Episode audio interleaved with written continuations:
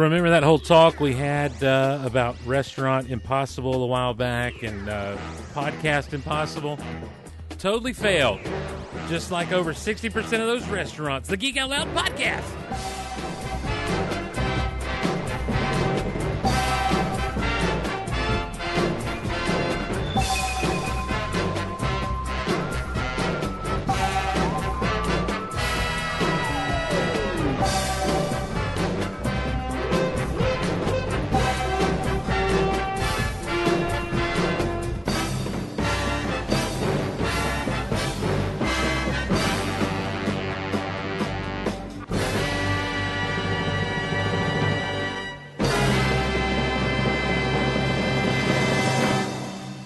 Hello again, everyone, and welcome to the Geek Out Loud podcast. My name's Steve Glosson. So glad to be along with you here in uh, what I'm going to try to deem maybe maybe a sane corner of internet geekdom. Who knows? It, it may end up being in, completely insane. We may actually be the Joker of podcasting and not even know it. That that's well, no, he's murderous. Um, we we may be the um, the the the Sentry. There's an obscure Marvel character for you of podcasting and not even know it. The Sentry is essentially this character that was created uh, in the late '90s, early 2000s. Really, is when I think he was created, and um, and and the whole idea is is he's basically like uh, Superman in in the Marvel universe, but and he'd been around like during the golden era of of superheroes but his arch villain caused everyone to forget him, and even he forgot who he was, and it caused him to uh, to to be a little nuts, uh, a little crazy when when it came back around. I don't even know that that's a good example for what this is possibly uh, being. We we are we this podcast is the least self aware yet most self-aware podcast, I believe. Only I, here's the thing: I'm going to be honest with you, and and and I think that that is something that some podcasts uh, lack is is is honesty and integrity in the way that they do things. I think that there are a lot of podcasts who are uh, intentionally shilling uh, for access, but I also think there are a lot of po- podcasts out there who are uh, hating everything without giving anything a chance um, for all the hate listeners and and and for all the hits that they get. And and that's never been what this show has been about. In fact um, this show uh, uh, will be um, th- this show will be uh, prob here it is here it is. Ladies and gentlemen welcome to geek out loud the most boring geek centric podcast on the internet. My name is Steve Glosson. So glad to be along with you. Um, we we are going to wait. Hold on. Let me. Uh, Dadgummit. Um, look, this was a terrible way to start the show. So let's um let's do this. Uh, I I know in the past I've been known as One Take Glosson, but it's been so long since I've done this. So let's. Can I have a do over? Mulligan, Mulligan, please, Mulligan.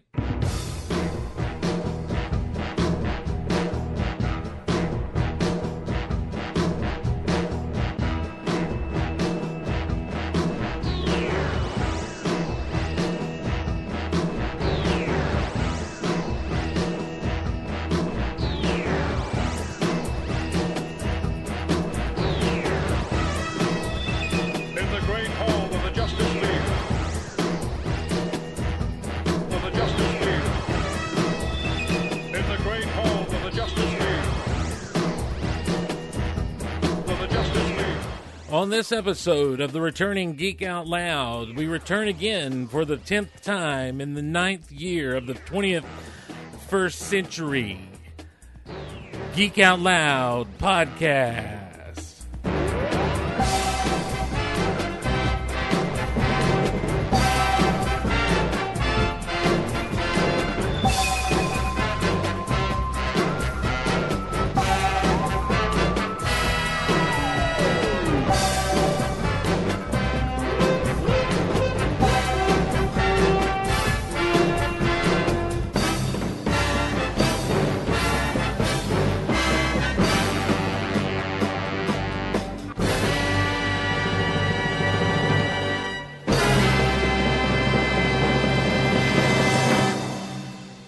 Time I pigeonholed myself into a whole thing about returning because it's been so long, and and I've seen people talk about, or I've seen a couple of people.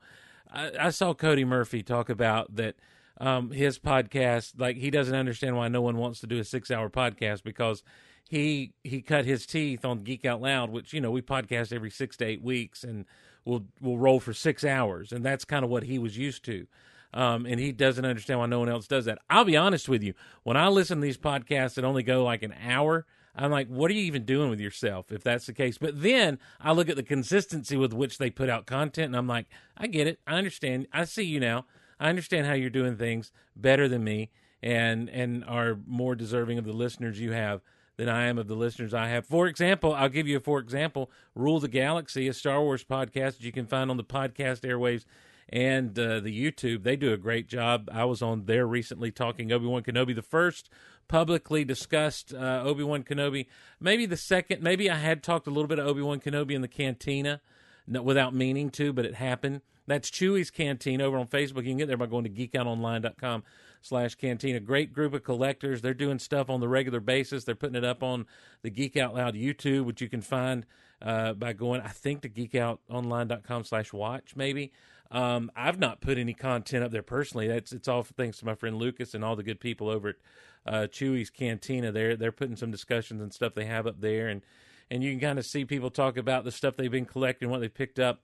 I'm really not happy with the way this intro is going because again, I absolutely forgot the way I wanted to come in, and and and and how I had to to introduce myself and my surroundings and that sort of thing. Um, what do you call it after you've gotten a mulligan and you need another do over?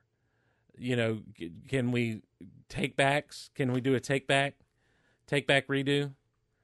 Um, I know there's one famous podcast. It's a technicality, no down boo over. Um, so I, but that's not me. That's not my. I am not going to steal material and and do that. I just I've always wanted to say in a public forum those words, and I finally got to. So now the question is, what are we doing? I I just you just call for a mulligan again, double mulligan. All right, double mull, a a, a mulligan, a double again, a double again. I'll have a double again. Can we get a double again on this? Mulligan again. I like that one as well. mulligan again. Uh, mulligan again, everybody. That's what I want. I want a mulligan again. Oh, but to do so, I'm going to have to have the music again. No one wants to. The, the problem here is no one wants to hear the, the thing again. That'd be dumb. I mean, What in the world is going on here? All right.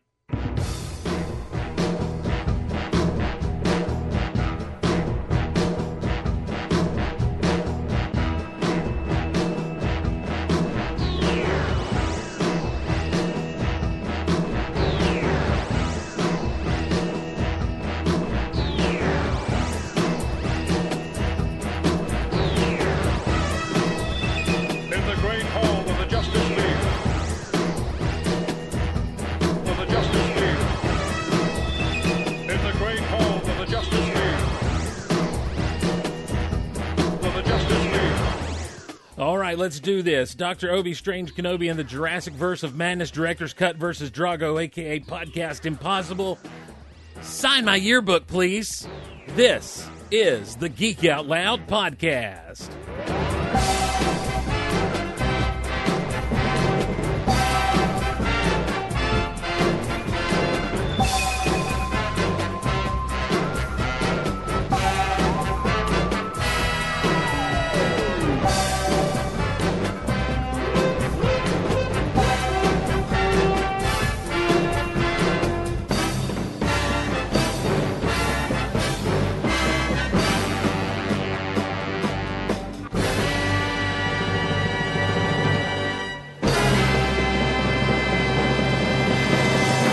Hello, everyone, and welcome to Geek Out Loud. My name is Steve Glosson, broadcasting from lovely Rome, Georgia, in the Wilbur Heath Memorial Recording Studio space. So glad to be along with you on this podcast that has lost its ever loving identity. We don't really know what this is anymore, but will you come on the journey with me to discover exactly what it is? Because that is what we're going to do here on this particular episode, especially. I have no notes before me, I have no agenda before me. I have a few articles pulled up.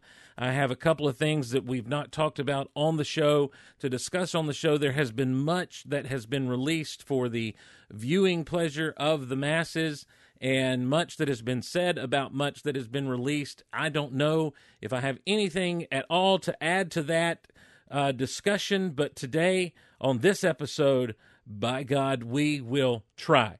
So, I uh, I am glad to be along with you. I hope you're glad to be along with me. The email is geekoutonline at gmail.com. Geekoutonline at gmail.com. We've not received any emails uh, that are not spam or notification emails um, since the last episode. Therefore, uh, we have no um, we have no uh, emails to read, so there's no one to guide this discussion except for what goes on in my brain. And so, in my brain, we will now guide the discussion uh, in in some in some different various and sundry ways that may or may not um, please you and may or may not work out when it's all said and done. Um, I know what a lot of people are wanting to talk about. They're wanting to talk about the Obi Wan Kenobi uh, television series, limited series that was released to Disney Plus over the past uh, little bit, and uh, and my thoughts on that. I'm really interested to get into that to see what I thought about it. Can't wait to hear what I have to say there.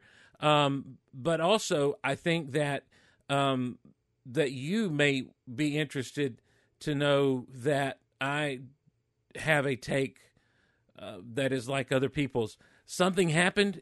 I was doing well. It was smooth sailing, and all of a sudden, uh, something knocked me off the rails. So, um, Roth in Wyoming at the chat. Oh, we are live, by the way, at mixer.com slash Golaverse. Whenever we record, we go live at mixer.com slash Golaverse. Good to see some familiar friends and faces in the chat. Need you now more than ever.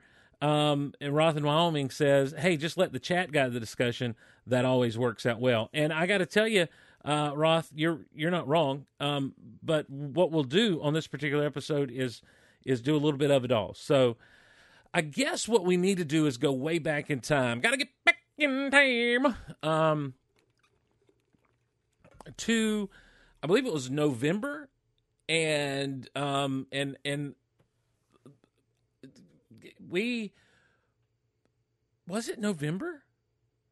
did this happen last year? Excuse me, real quick, ladies. I have to, ladies and gentlemen, I have to, I have to Google something real fast to find out um, what happened uh, and when it was released. I know that it is now available to watch online, um, and it was only like a one night only show. Fathom Events, um, and of course, this didn't. oh, that's great. Um, we went and saw Rocky Four uh, the director's cut. They called it Rocky versus Drago, and um, and, and, it was it's basically the director's cut of Rocky Four. And so I put in Rocky Four director's cut release date in the Google, and what Google spit back out at me was November twenty seventh, nineteen eighty five. Thank you, Google.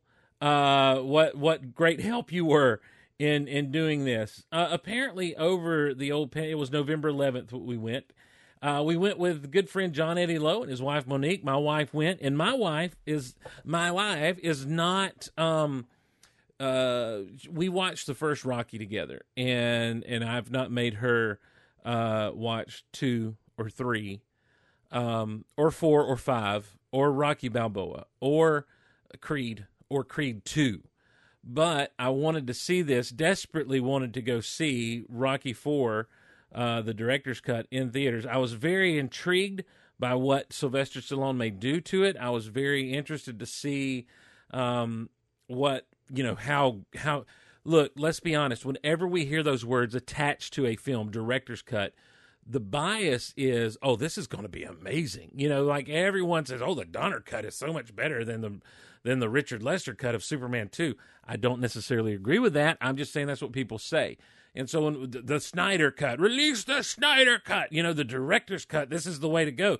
And I really truly thought, hey, Rocky 4 director's cut, he's going to really nail some stuff home because at the end of the day, Sylvester Stallone is a better writer than people may give him credit for. He doesn't talk like he's a good writer, but he is a good writer. He gave us Rocky. He gave us Rocky 2. He gave us Rocky 3 and 4. He gave us Rocky 5. Some people may say that was a misstep. He gave us Rocky Balboa and totally redeemed himself. I I, I do believe that that what I expected from him because I was like there was all this there was all this cutting, you know, all this footage on the cutting room floor. So I thought it'd be really good to do this. So I was really looking forward to it. Unfortunately, it was underwhelming. Um, I, I think there was a big focus on taking the robot out, and that caused some of the heart of Rocky with with his kid to get lost, which I think that movie needs a little bit of that because you know the, to me one of the great moments of that movie is when he says to my kid who should be asleep at home you know i love you kid merry christmas and you know and, and, you have the whole the the cutaway to his kid and his friends watching the fight and being into it you know really kind of add to it, it's a good tension breaker in that fight scene and it's a good way to um you know once again connect him back to home and, and keep him connected and grounded in family because rocky is about family in a big bad way but because they cut the robot, they had to cut the kid out. Now, what they put in in place of that were several conversations with Apollo that worked really well. Um, the, there was an extended funeral scene. We got to see Duke uh, give a give a speech at Apollo's funeral. We got to see Rocky's extended speech, which was much better than the original. Uh, you know, much more emotional, much more of a gut punch. But everything moved incredibly quickly to get to Apollo versus Drago. And and it and and instead of having the conversation, instead of showing the conversation in the time of you know in in real time, uh, that that Apollo and Rocky have leading into the fight. You know, where he's like, "I feel like I could eat nails, Stallion," and, and uh, Rocky's like, "I never eat those before," and he's like, "Not snails, Stallion, nails, no, no, no, nails." You get that whole conversation, and he's like, "Man, I feel like I'm born again," all that good stuff. Just before he goes out there, basically to die. Spoiler alert. That all gets kind of seen in flashback, and um, and that's unfortunate because I feel like that there was a flow, a narrative flow that was messed up. And, and and not that the robot was an integral part of the story, but there were parts with the robot that added a little bit of levity, but also you couldn't edit around the thing. You you had to edit out the entire conversation because the robot was there. Um, but there was some, but there was some good stuff, and then the fight was pretty much the fight. A lot of stuff with Drago's wife was edited out, and I think that's probably just Stallone trying to keep from having to pay uh, his ex-wife more royalties um, for for this thing, uh, you know that kind of thing. Uh, they they don't have the best of they did not part ways in a great, you know, you know that kind of thing. Um, but uh, but yeah, so ultimately, it was a fun experience though because I was, you know, you go back to those movies like Rocky, and of course, the same person who did the score for Rocky Four. The other thing I was hoping is that Bill Conti would come back if they were going to do a director's cut. Let's see if we could get Bill Conti to come back in maybe score a little bit, you know, and and and open with the Rocky theme instead of Eye of the Tiger. But they open with Eye of the Tiger just like the original Rocky Four did. Um, you get like a whole deal of Rocky Three. Like it's almost like, hey, we know it's been a long time since you watched Rocky Three, so here is basically the whole movie for you, leading up to this whole uh, whole event. Um, and so it goes into Eye of the Tiger as an intro and everything, and that's fine. You know, that's what Rocky Four did originally because Sylvester Stallone and Bill Conti had some weird falling out, you know, and so you don't get the uh, the classic uh, Rocky theme to open up Rocky Four, which is one of the weakest parts of that film to me. I love Eye of the Tiger, but one of the weakest parts of that film to me is is that you don't is the music. Not that Vince DiCola is a bad uh, bad writer. He's not a bad composer, um, but he definitely has a style, and the style is of that mid 80s synth track, you know, drum machine, no need for an orchestra. One man's going to sit in a room and do it all on a basically a, a synthesizer. And when you listen to his Rocky Four stuff and compare it to his Transformers the movie stuff, which came out around the same time, you're going to hear very similar pieces of music throughout. And um, whereas I do feel like the movie suffers a little bit from from that, but they had all the music montages and everything you want there. Um, There's no easier way out. We were now. I feel like I've talked about this already on the podcast.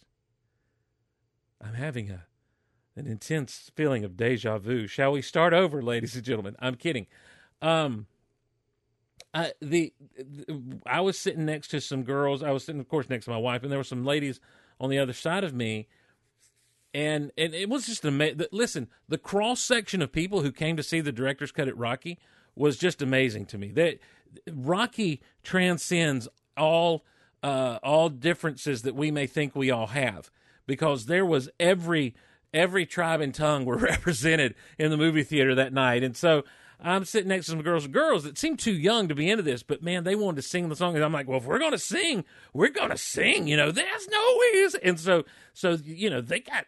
You know, I embarrassed my wife and my friends. I was like just singing in the movie theater, you know, getting all into it and everything, and um, and and so, yeah, Rocky, uh, Rocky Four. It was fun to be seeing it with an audience, but I, I couldn't help but feel like it lost a little something because of the time that Stallone had to end up editing it. I mean, he edited it, edited it through the pandemic, edited it uh, through the it, it oh what is that song now? Did it, it, it, oh. Why am I thinking of a song that goes did it, it, it? Anyone can anyone help me out? It feels like it's an oldie. Um, suddenly, hello, ladies and gentlemen, welcome to the brain of Steve.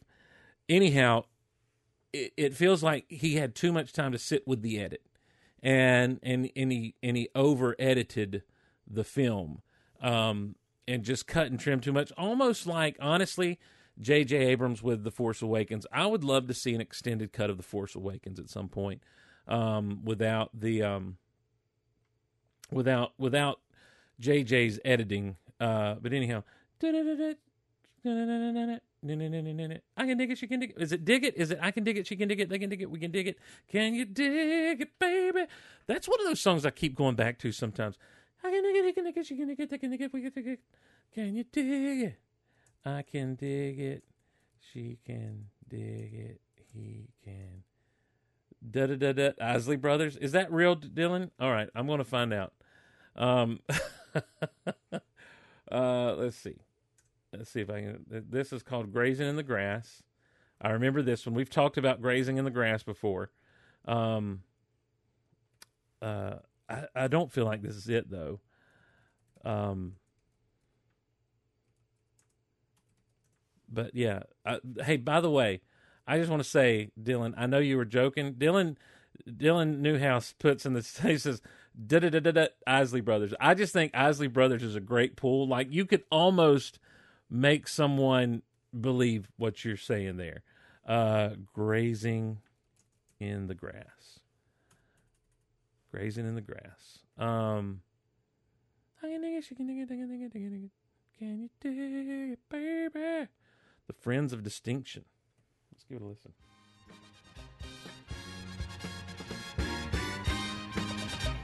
Yeah.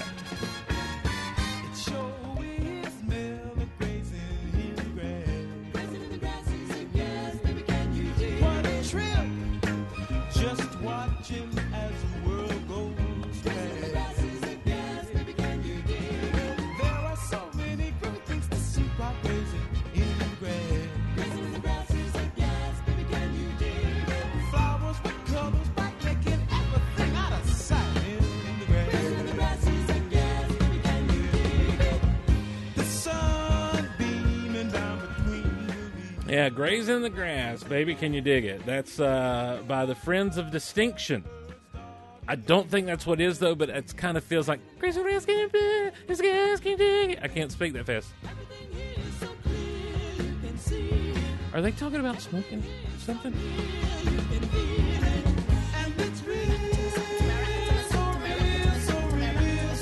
I like the waka chicka waka chicka waka chicka waka chicka waka chicka waka. Yeah, this is what.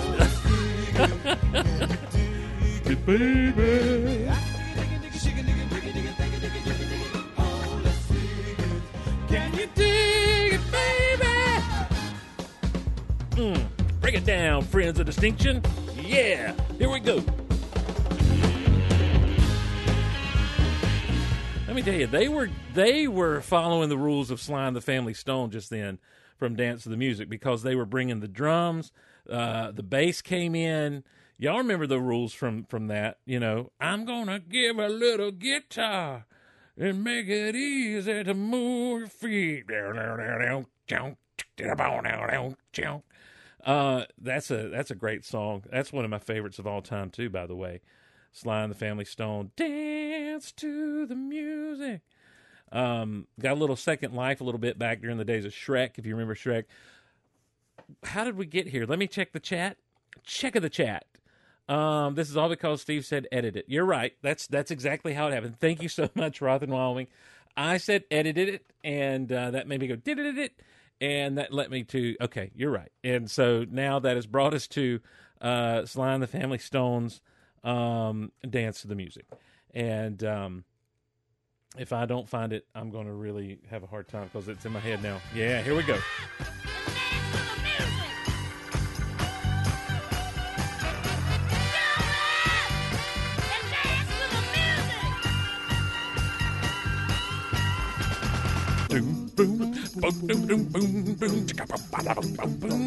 I went a little corn there.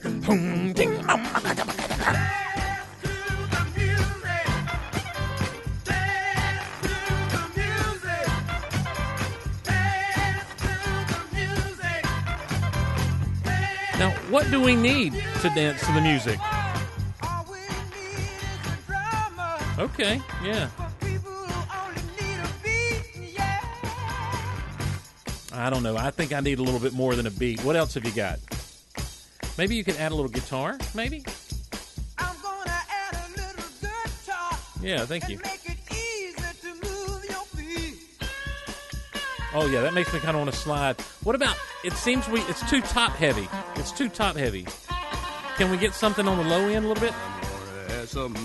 Oh, thank you. So that the dancer just won't hide. Yeah.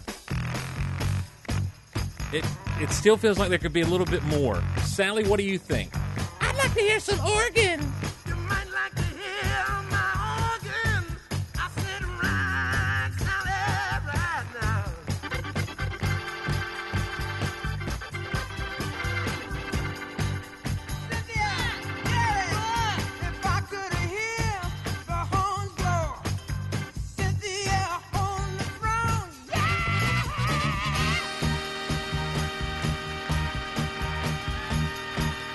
Y'all break it down one more time for me. Here we go.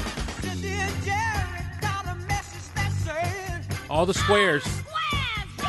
Y'all fall out.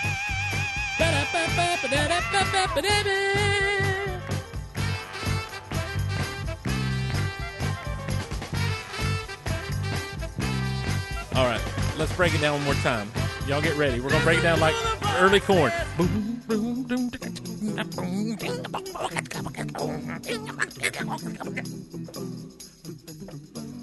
Oh, come on. You just can't get enough of it. Bring those drums in hard now. Just bring them in real heavy right now. Do it, too. Something just popped off. I think I just blew something up. Hey, is everyone still hearing me okay? I don't know what just happened, but something literally just popped and flew off of the board area. And I don't know if I broke something or if I blew a fuse. It's really weird. Something strange has happened. I'm getting weird looks from my wife. um, we skipped right to the wild hangouts section of the show. Yes, we did. Um, we did skip right to the wild hangout section of the show, but we'll get back on it. Look, here's the deal. Uh, my point is this: Rocky Four director's cut, really interesting uh, it's an interesting exercise in, in in a director getting a hold of something and doing something with it.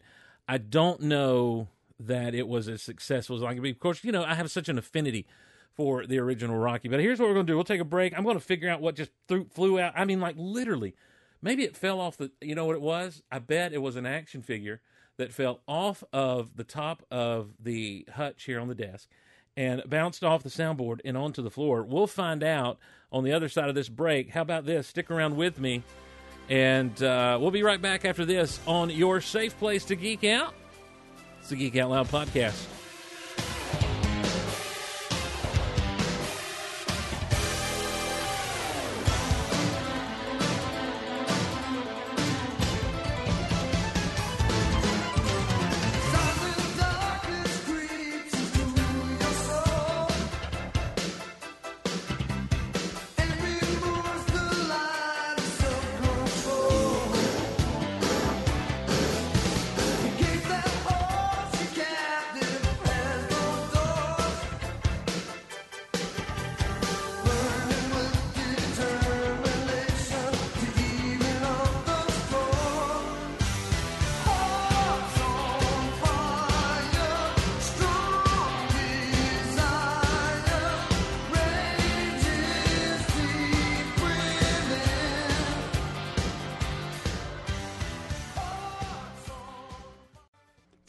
By looking for a new pet for the family?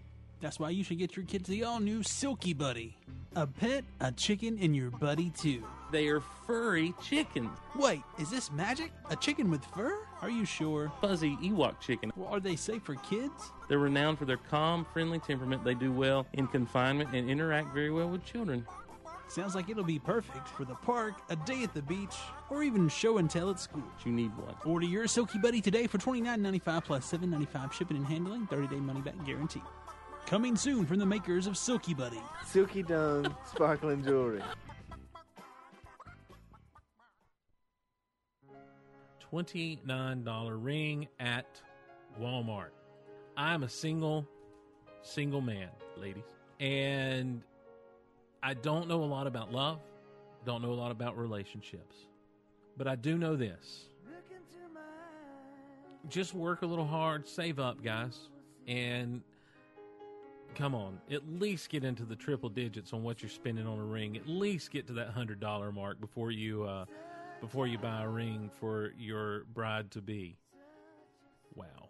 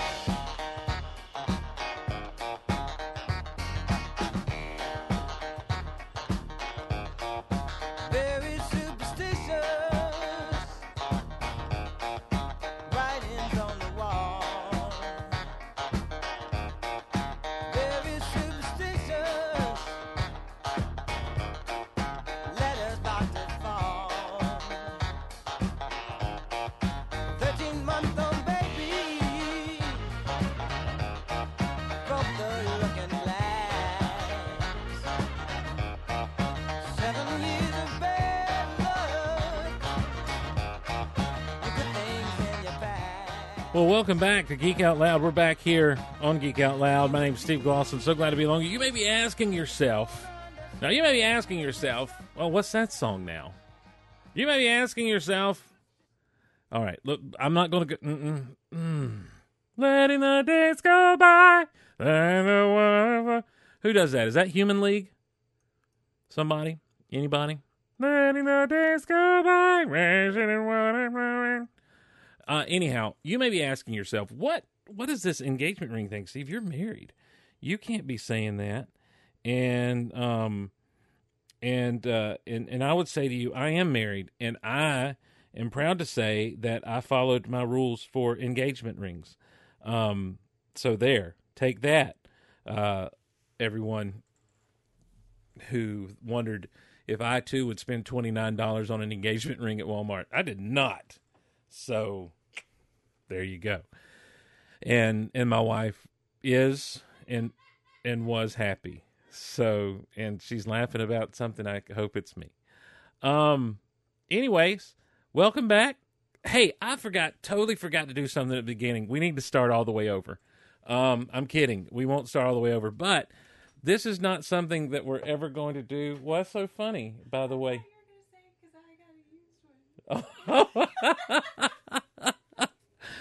I did get a used one. All right. Um so this is something we're not going to do regularly on GOL.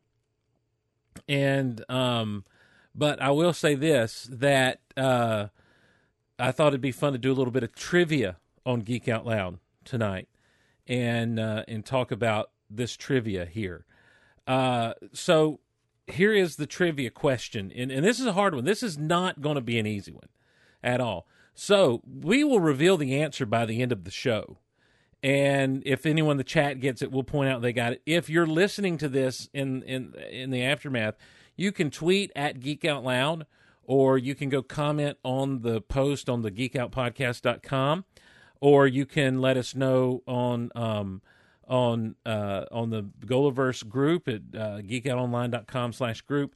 Just timestamp when you figured it out and uh, and and we'll go on the honor system. We'll see how many people can get this before the show is over. So here is the question, and I only have one clue I could possibly give you, and it will not be an easy clue either. It'll be it'll actually be kind of a misleading clue. So, what do these two sequences of numbers and letters uh, have in common? What what what are these two sequences of numbers and letters? Ready? First sequence. 789 551. 789 551. Second sequence AW9 6B6. That's Alpha Wingo 9 Niner. Uh, Alpha Wingo Niner 6 Bingo 6.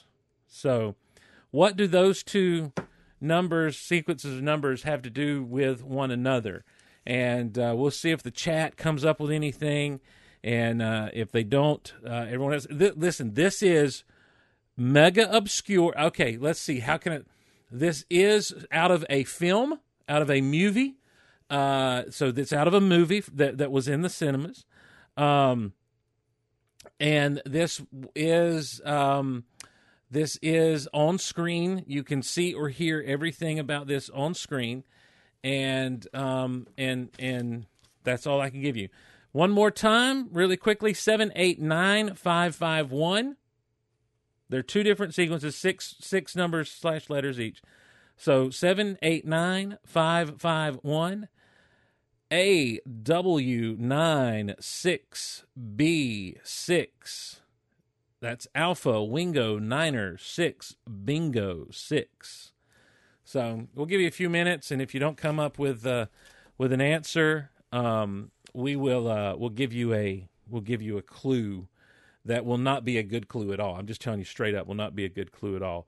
Eh, because if I start to give clues beyond that, a, a hard clue, then when it's all said and done, it'll be easy. So there you go. All right. License plates and American Graffiti, says Roger Hart. No, Roger, I'm sorry. It is not the license plates and American Graffiti that I know of. It may be. It may be. But it's not that I not that I know of. Um, where to next on this little journey we've taken? You know, someone said that I touched on the book of Boba Fett, but I really didn't get into it. Um, ooh, something Top Gunish says Wendy Cooper about the about the previous trivia thing. I'll tell you what, Wendy, you're not you're not there, but you're looking in the right direction. Um, it's not war games. It's not war games at all. You're right. All right. So, um, Book of Boba Fett. I don't know. You know what? If I discuss Obi Wan Kenobi, we'll get into my feelings on Book of Boba Fett. And I've really, I've really gone back and forth about talking about Obi Wan Kenobi because, um, because here's the thing. I I don't know. Look, let's just stop right now and let's set the parameters for how we discuss things. And let's just say this is the way we'll do going forward. I don't know that you need to if, who needs to hear this. I hate it when people start that way. Um, I don't. I don't. I don't. This. This is this. I'm about to say the most pointless thing I've ever said. My opinions don't have to be your opinions, and your opinions don't have to be my opinions. And if my opinions and your opinions do not match up, that's fine. That's all right. Who cares? These the, the the stuff that we talk about and enjoy is art, and it is subjective.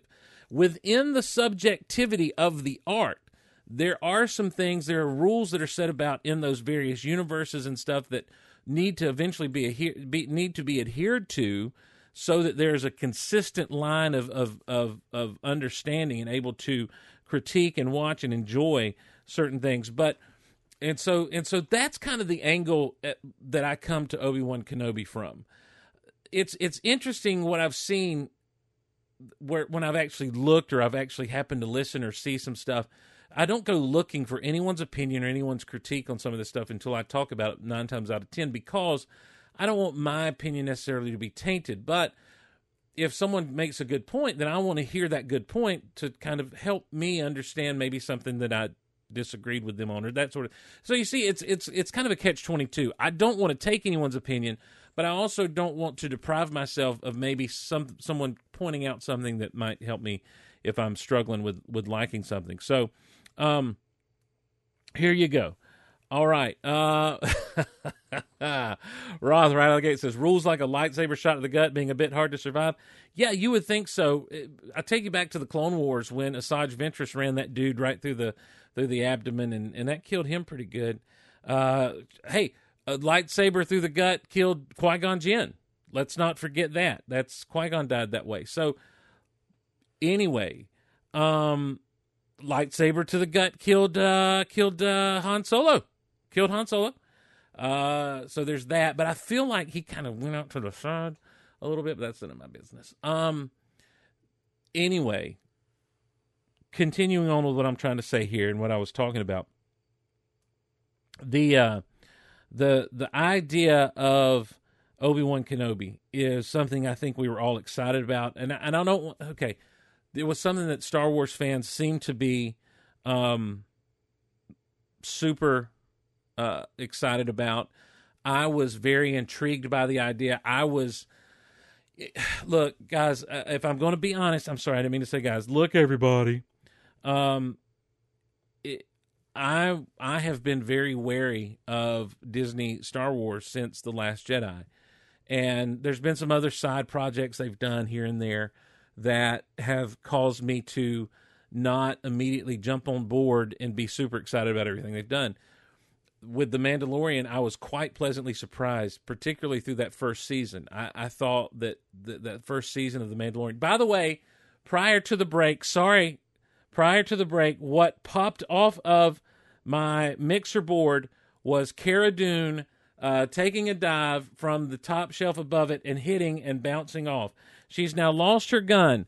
Um, but it was the retro version of Cara Dune. Just took a nosedive. Apparently, the the funk was too much, and she hit the board. She bounced off. I picked her up off the floor. I, I'm missing one of her guns now, but I'll tell you this: I kind of podcast here in the Wilbur Heath Memorial Recording Studio. I it, it, I'm in a very tight cubbyhole because I've surrounded myself with various and sundry collectibles and toys, and and I've got a, a desk full right now of some comic boxes and all, just a pile of stuff and so it's very it's very claustrophobia over here um, but also you know it's a dark corner where things can happen and as i turned to look to pick her up over in a corner that's made by a shelf directly behind me in the wall well there was a little spider so i had to do battle during that um, during that during that commercial break and destroy the spider i'm not ashamed to say it i killed a spider while I was podcasting. And I'm perfectly happy to let you know that. But anyhow, so it was Cara Dune who did that. I'm going to say that it was a Toy Story situation and she tried to save my life and because she saw the spider before I did because she had a bird's eye view. Anyhow, back to Mandalorian. I I was super pleasantly surprised by the Mandalorian, particularly that first season. I thought was just outstanding. The second season was was really really good. Uh, it, it, what really put that second season over the top more than anything, though, of course, was that season finale. Uh, you know, I, I think that that you can't you cannot discount I felt a certain way when I watched this thing or when I consumed this thing. You cannot dis I, I don't think that for me I can't discount that. Because if something can cause me to transcend my critical eye view and just feel what I'm seeing and, and get caught up in the moment of the motion, and that's what the return of Luke Skywalker did for me when we saw him show up in the Mandalorian. I wasn't concerned with the face look weird looks weird. The mouth's not moving quite right. I, I wasn't concerned with the eyes seem to have that that uh, endless canyon kind of stare to him I, I wasn't it was just like we saw luke. Luke got his darth vader in rogue one moment and it was absolutely wonderful and i loved it. Uh, then you come to the book of boba fett and i think that the mandalorian had set such a high standard for what star wars on television could be that the Mandalorian fell short of that. And and I really think the difference is Jon Favreau. I don't think the difference is Dave Filoni. A lot of people are like, well, Filoni this, Filoni that. Filoni is the storyteller, and Filoni is learning to be a director, and he's learning under the same way that he learned Star Wars under Lucas. He's learning directing, I think, live action under uh, under Jon Favreau. Favreau had dealt with the technology of like the volume and stuff, as I understand it, before he was working with it with Lucasfilm, you know, or on Star Wars projects, the way I understand it. So he's able to use because. And, I, and I'm bringing that up because I've heard someone. I was on the Rule of the Galaxy podcast, and someone brought up the fact that you know that can't match a, a, a live action set. You know, being actually on, um, being on location somewhere. And part of me is inclined to agree with it, except that I never got that claustrophobic on set feeling from The Mandalorian, with the exception of maybe the one where they're on the planet with the blue shrimp. Um, outside of that, like everything felt expansive and vast, like it needed to, and and I feel like the the the main director, I believe it was Robert Rodriguez for, uh, is that right for Boba Fett, and I and I can't remember.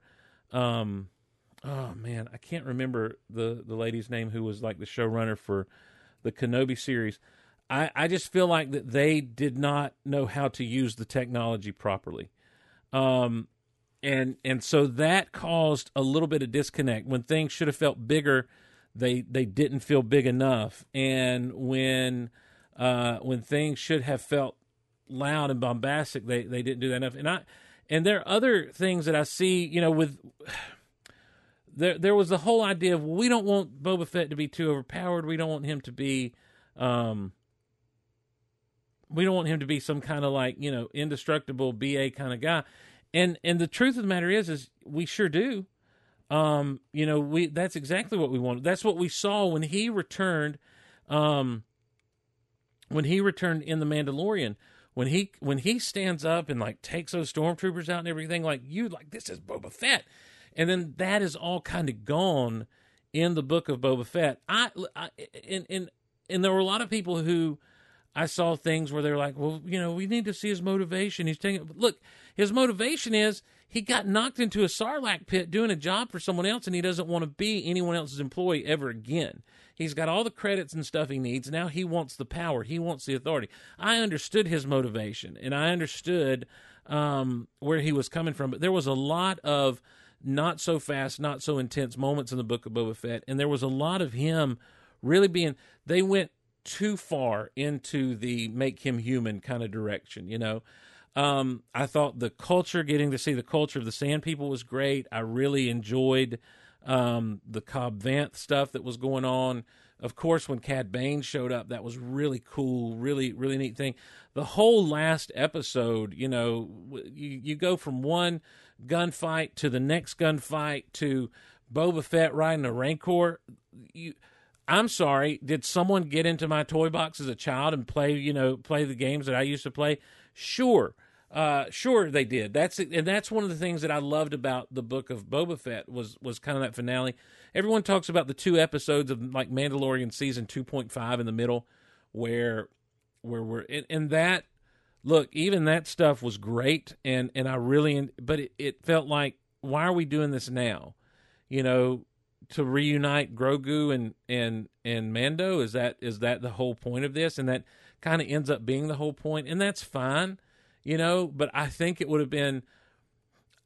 I would have enjoyed seeing Mando put Grogu on hold, knowing Grogu's safe, knowing he's okay, to go help Boba Fett out on Tatooine and and help him. And then those both of those guys just kind of band together to be this this incredible duo and um and get Boba Fett his place in the world. But and it's also like he's still a crime boss you know and we dealt with the Pykes and that was neat to see the Pykes and you know again we we've seen them in solo but other than that we've only seen them in animated form you know so to see them in live action again was cool um I think they did a better job than Obi Wan Kenobi did of having some original trilogy aliens, you know, in view here and there. I still don't understand dad bod Gamorrean guards. I, I, you know, like Gamorreans are fat. You know, there's no getting around that. And and and I and I don't know why we've done away with that issue with them, but that's neither here nor there.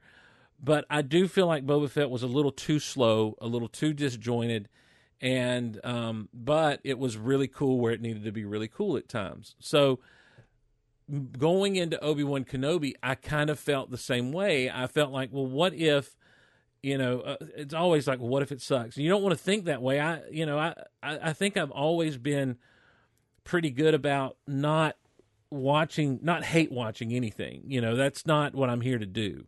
I'm not here to to. I'm not looking for flaws. I'm looking to enjoy.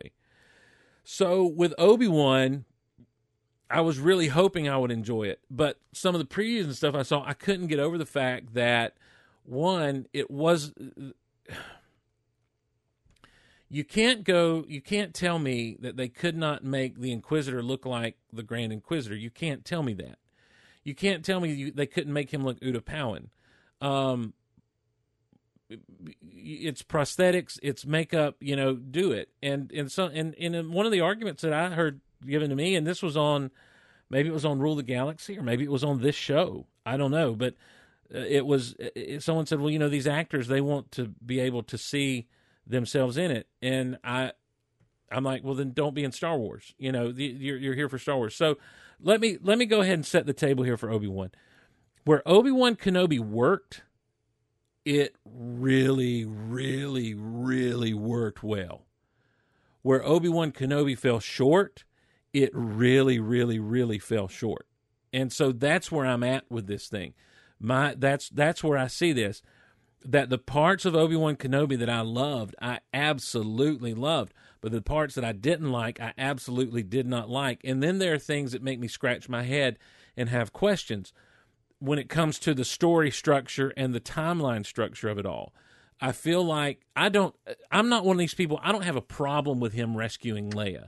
I don't have a problem with him having, you know, this relationship with Leia where when when she hears the name Ben Kenobi, she jumps up, you know, and goes with Luke and them. I don't to me I, I thought that that was a that was a neat touch and that was absolutely fine. Did not have a problem with that. A lot of people are like, well, how could she know? Why in the world? Why in the world would would would she know? Look, the little girl was absolute. I thought she did a great job. I, I I think that I think that there is a desire to to kind of make Leia look. Leia is a strong character. There's no getting around that. Leia, when we're introduced to Princess Leia, the first words we hear Princess Leia say are not "Help me, Obi Wan Kenobi, you're my only hope." The first words we hear Princess Leia say are "Darth Vader, only you could be so bold." The Imperial Senate will not sit still for this. When they hear that you attacked a diplomatic mission, don't act so surprised this time. You know, but we we see her standing up to the most intimidating, scary man in the galaxy. He is the most evil man in the galaxy, and and so Leia is standing when she's on the Death Star facing her death. You know, she says, "Should have I should have recognized." She tells Tarkin, "Should have recognized your foul stench when I was brought on board." I was wondering who was holding Vader's leash. You know, it she just has no no fear in in the face of these things. And so this child has to be a little precocious. She has to be a little, you know, a little uh she has to be intelligent because Leia is in the Senate by the time she's a teenager, you know, that sort of thing. so, but here is my here's my issue um, with with all of this, and that is that ten years gone from Revenge of the Sith is too close to A New Hope. Um, to me, you're getting dangerously close to New Hope with Darth Maul showing up on Tatooine and Rebels. You know, just a just a year or two out from A New Hope when he shows up and and he and Kenobi have their their face off in in, in, in Rebels. So I I feel like you've got to have a good 15 years between the last time Obi Wan is ever off world and when he finally leaves with Luke. I, I, that's me. That is that is my personal opinion of things because the more we start filling in the gaps of these timelines, and this is part of the problem with trying to take what is meant to be a modern day myth and turn it into a Tolkien like uh, world in in story, and and that's and and with the with the filling in of all the gaps and the telling of all the little stories, that's what you're doing to Star Wars. You're taking what is essentially a a modern version of a Homeric myth where we're telling grand stories and big stories, and all the details aren't necessarily filled in, but everything that you're supposed to feel and know is there.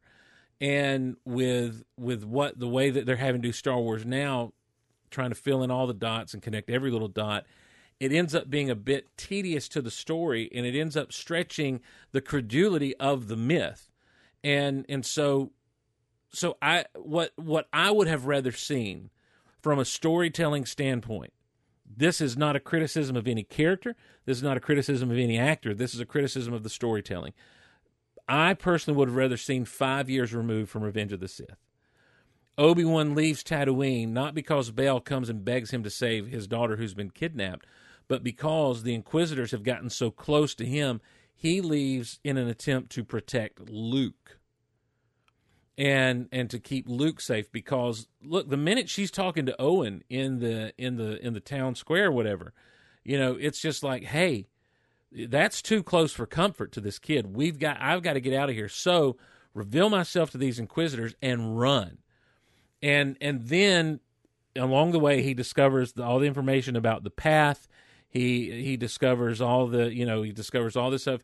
He realizes Anakin's still alive and all this other stuff and you basically have the same story without the kidnapping aspect you know or maybe there's some nameless kid that he ends up having to help but you still have the post-traumatic stress stuff. You still have him having cut himself off from the force and having to learn to flex that muscle so to speak again.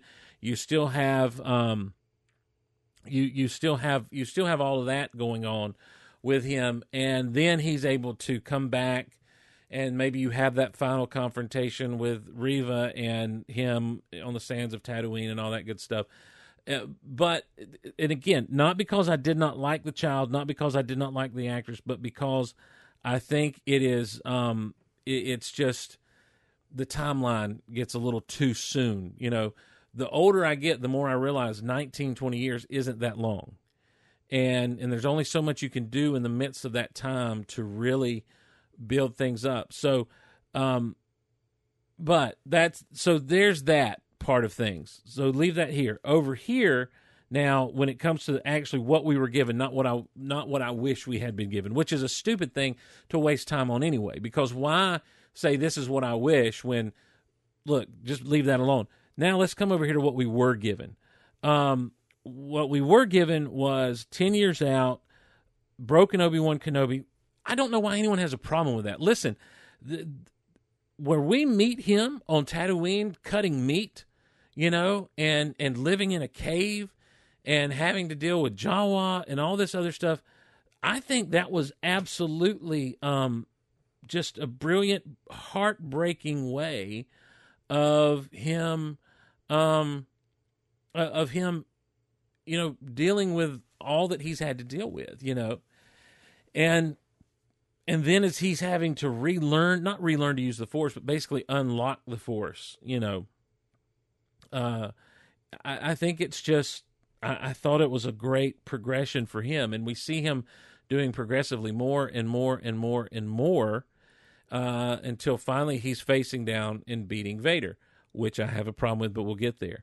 Um I I love that part of it. I loved everything that Obi Wan Kenobi did, and I think that when people are like, "Oh, they depowered Obi Wan Kenobi," of course they did.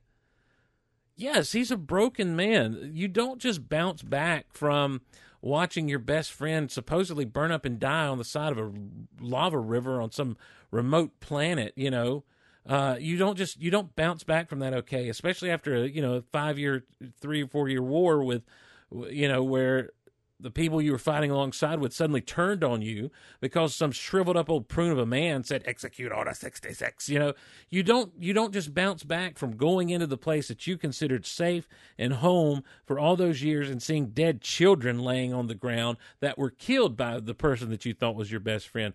Of course of course he's he's not doing the greatest you know?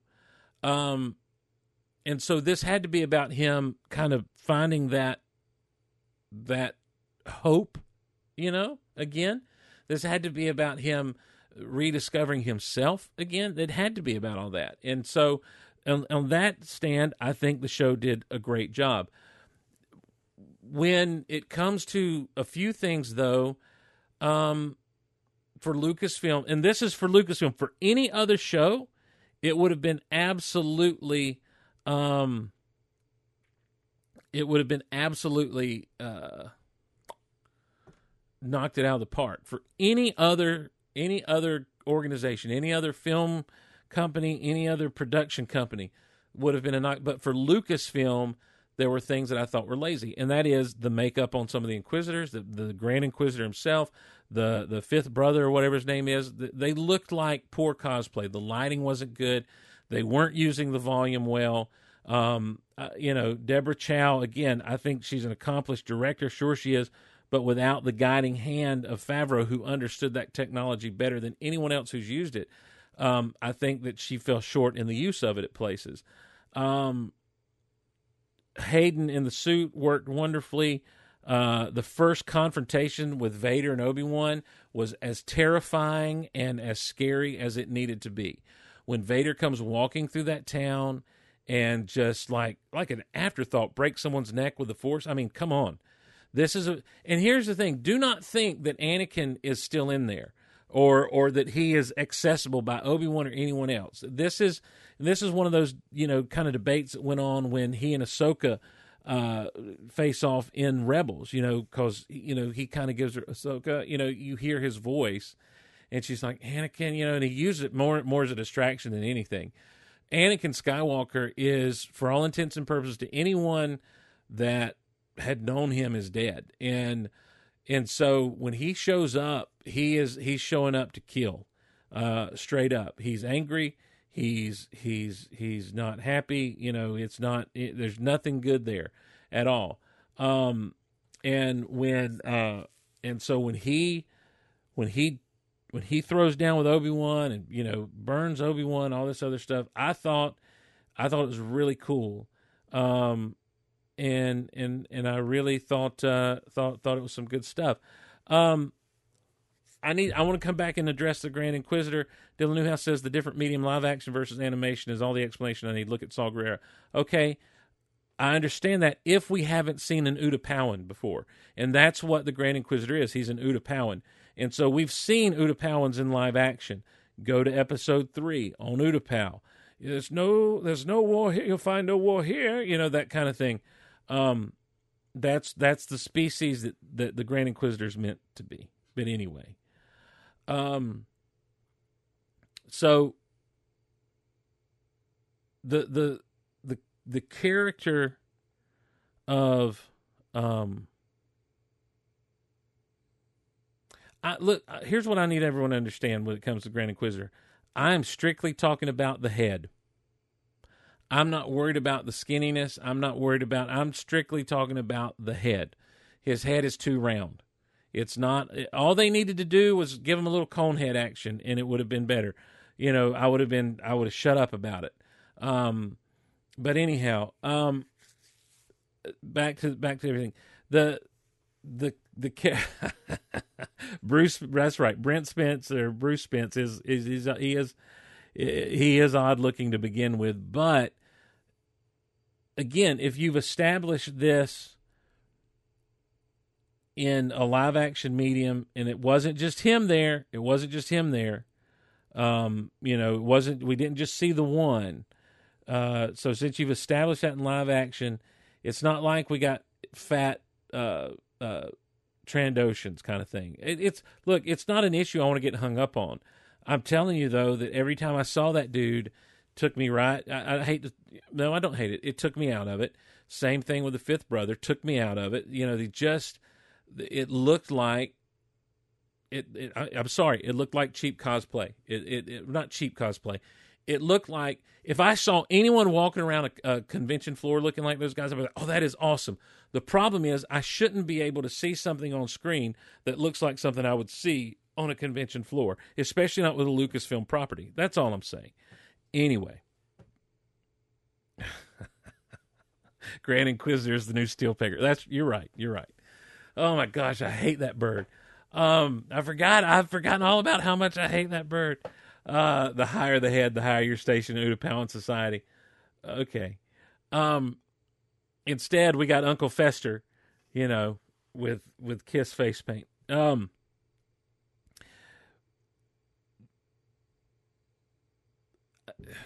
okay, look, we got fireworks going off in the neighborhood like it's still the Fourth of July here. So everyone will know it is the fifth of July, and it's time for everyone to put their fireworks away. Um, we have a problem with with with two groups of fandom these days. Um, we have the problem of people who, as I said earlier, immediately hate on everything, and then people who immediately embrace everything, and then those two uh, groups who, when they find out that they're disagreed with, they get really upset and mad, and they both start saying very mean things about one another. Um, and one of the mean things that ended up being said was that you cannot criticize this character or that character because that makes you sexist and or racist. Get ready, I'm about to criticize the character. Um, I thought that Reva was a missed opportunity, and I think that uh, they did not do the actress uh, any favors by giving her such a muddled her character such a muddled weird motivation. Um, you know, I hate Darth Vader and I want to kill him, so I'm going to kill all the other Jedi so that I can kill Darth Vader. Um, you know, that's I don't. There's no there's no logic there, and there's no. I I don't. I, I I just think that it's okay to say this character was not well written and not well thought out. There. Now, if you want to get into, you know, they, they want us to, you know, Star Wars 50-50, y'all. Good to have good to have another female representative and all that good stuff. Wonderful. Um, I thought it was interesting that hers was the character who got most of the marketing right out of the gate. Um, I, I think it's there. There's a lot of telling things there that this character, because of all that, and because trying to make her a good person in the end, felt very shoehorned in, and and her logic feels very shoehorned in. Um, I I don't I don't think that um that this character was very well thought out. Listen, I don't know about the actress. I, I think the actress did what she could with what she had. Um, I, I she's so the, the thing is is like they want her to be so smart and so much better than everyone else, you know. Um, but at the same time, she doesn't conduct herself in that way, and and that's not an act. Like she's not throwing on an act of like, you know, of of being always angry and frustrated and everything, um, and being a little bit off the hook, off the off the, you know, just just kind of off the reservation, if you will. She's not doing that. Her character's not doing that as an act to throw everyone off her scent. She's doing that because that's how she feels. That's uh, that's the only way to read that character that I saw. I could not see any deception in her in her position. She just is so hell bent on getting that Grand Inquisitor position because it's going to get her close to Vader. And so I feel like um you know, it it just wasn't it just wasn't great. And and and if she really wanted to be the sneaky villain, then be the sneaky villain, you know. Um, in that fourth episode where Vader's choking her out and she's like, I put a tracking device on the ship. I don't like seeing, and this is me personally, here comes a personal thing. I don't like seeing people like, well, that's where Vader got the idea for the tracking beacon from. No, it's not. Vader has always been tactically smart and a tactician. Um, he they were tracking that ship the moment it put in the in the Death Star. He was ready to track it to the rebel base if that's where they were headed. Especially once all the stuff started going down on the prison level and everything. You know what I mean? Um, so, uh, so then I'm led to believe that not only did Anakin, who killed every other youngling that he came in contact with that night at the Jedi Temple, Anakin, who who knows dead when he sees dead, Anakin, who is you know he is just getting stronger and stronger on the dark side, does not actually kill the little girl when he stabs her. Um, and then later on, Darth Vader does not kill her when he runs her through and stabs her. I just feel like, um, I feel like that's not. It it's it's strange. I, listen, I know we're dealing with spaceships and space wizards and laser swords, but even that strains the the credulity of things. Even though we've seen Maul come back from having his lower abdomen cut off, had we not seen a person die from being run through in episode one, it'd be different. And I think that for the purposes of anything that is done by Disney, I think you have to go back to um, the original stuff by George Lucas to say here are the rules, here is here are the parameters that we will exist in now. And I know that that's not popular, but George Lucas, you know, is the is the writer, director, producer of episode 4. He's producer and co-writer of the story on episodes 5 and 6. Uh, he is all of the above on 1, 2 and 3. So these Lucasian Star Wars properties that were his with his fingerprints all over it with his story being told, those are the rules of the universe in which we now walk. And and it's all and i think that the writers will do themselves a favor if they stay within the boundaries of those rules. And um you know dylan says they address and show revenge does wonders for the will to live. Okay i'm inigo montoya. You killed my father. Prepare to die. Um i just i'm sorry i don't i don't know that i don't know that i buy it i don't again it just it it, it strains things but anyhow I I it's not enough to make me say, "Oh, I hate this. It's ruined it." I'm just being honest about my criticisms of this of this show. Um, the other thing that I feel like I would have done differently is um, I would not have had Obi Wan win that last fight with Vader. It was cool, like it was so awesome. The conversation they had and and the voice modulator going in and out. I thought it was really super neat. I thought it was great. We you know we got to see where the head wound comes from now. You know, which is so important to all of us. And and uh, I said that a little sarcastically, but we, you know, that that's kind of the thing. I really thought that it was a great fight. I thought that what they did with Vader was amazing. the I- you didn't kill Anakin Skywalker, I did is a great line, and it puts into perspective everything that Obi Wan will tell Luke in about ten years. You know, so it, it is it is a it, it was great. There was some great stuff come out of that, but I really do feel like that this is twice. Okay, just like with Anakin, he killed a little girl once, didn't didn't take. The second time, you're going to make sure it takes after you've beat her up the way that you did. With Obi Wan, he left him for dead one time, and he's still alive. You have him down. Kill him now. Kill him. Kill him now. There's a lot that would have been. I don't look. I'm not trying to give a Star Wars hot take here. That's not my. There are people who come along and be like, "Well, here's my hot take on Obi Wan Kenobi. He's the bad guy because he didn't kill Vader, and all those people died because of that." I'm not. I'm not going down that path at all.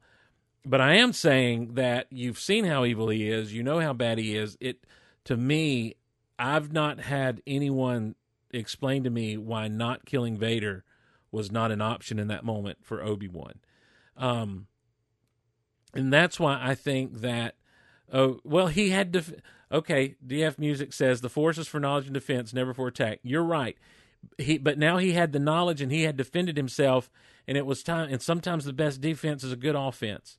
And to defend the galaxy, to defend the weaker, to defend those innocents of Alderaan, to defend everything that's going to be coming down the pipe, yeah, you need to go ahead and take old Vader out because you have him down. Like that's the whole idea. That's why he went to Mustafar in the first place, was to kill Vader. That's why Yoda went to go face the Emperor was to kill the Emperor. They weren't going to take prisoners. And that's why Yoda, when he fell down and, and couldn't get back up there, realized he'd failed, that he'd come to a stalemate, that he could not win that thing. So he he he failed, and, and so he had to go into exile because he knew they were about to enter a dark time, and they had to regroup and replan and refigure. Same thing with Obi Wan. So I I just it, it makes sense. That, but if you have Obi Wan, they have the same thing. They have the same. They have the same battle basically that goes on. They have the same conversation, and just like with Optimus Prime in the Transformers movie, when he's getting ready to strike the killing blow, there's a distraction, and Vader's able to get in one last shot and get away, barely hanging on. And he thinks that he's done away with Obi Wan, that Obi Wan doesn't just walk away. I think that that would have been a little bit better, and I think that um, that that you Oh man, Dylan, that's a great point. Obi Wan once thought as you did. The final confrontation show does not justify that line, in my opinion. I agree, and I also agree that it doesn't. There's not a lot in Revenge of the Sith that justifies that line. Um. Yeah, yeah, you're right. You're right. But anyhow, but see, here's the thing: they don't need. You're now ten years out are we going to have another confrontation in the next year or so?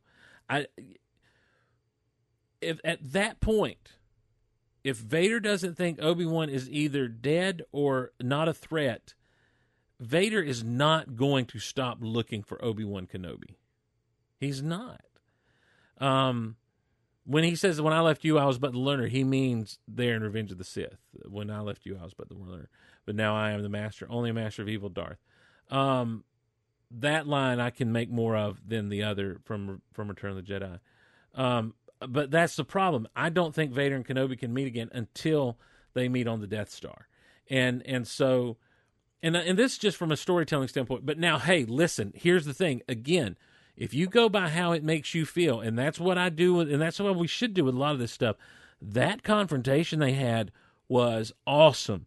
It was it was absolutely you know what you wanted to see in an Obi Wan versus Vader battle. You know, it it was it was brutal. It was tough. It was you know Obi Wan had his whole Spider Man moment with the rocks all over and everything. Once again, the Force is not lift about lifting rocks, but there sure is a lot of rock lifting done with the Force in these movies. Um, I, I I thought uh, I thought it was. Uh, you know, overall, like I say, what worked really, really worked, and what didn't work to me did not work well at all. And and unfortunately, um, that's kind of been the hit and miss of Disney Star Wars to me. Is what works really works, but what doesn't is just kind of the complete the other way. And and so to me, it made the show a little more inconsistent than I would have liked it to be. But if regardless of what I thought about the timeline, and this is this is my last thing on this, and and and I don't know if I've got anything else to say. If if people want to bring up stuff, we'll talk about it. But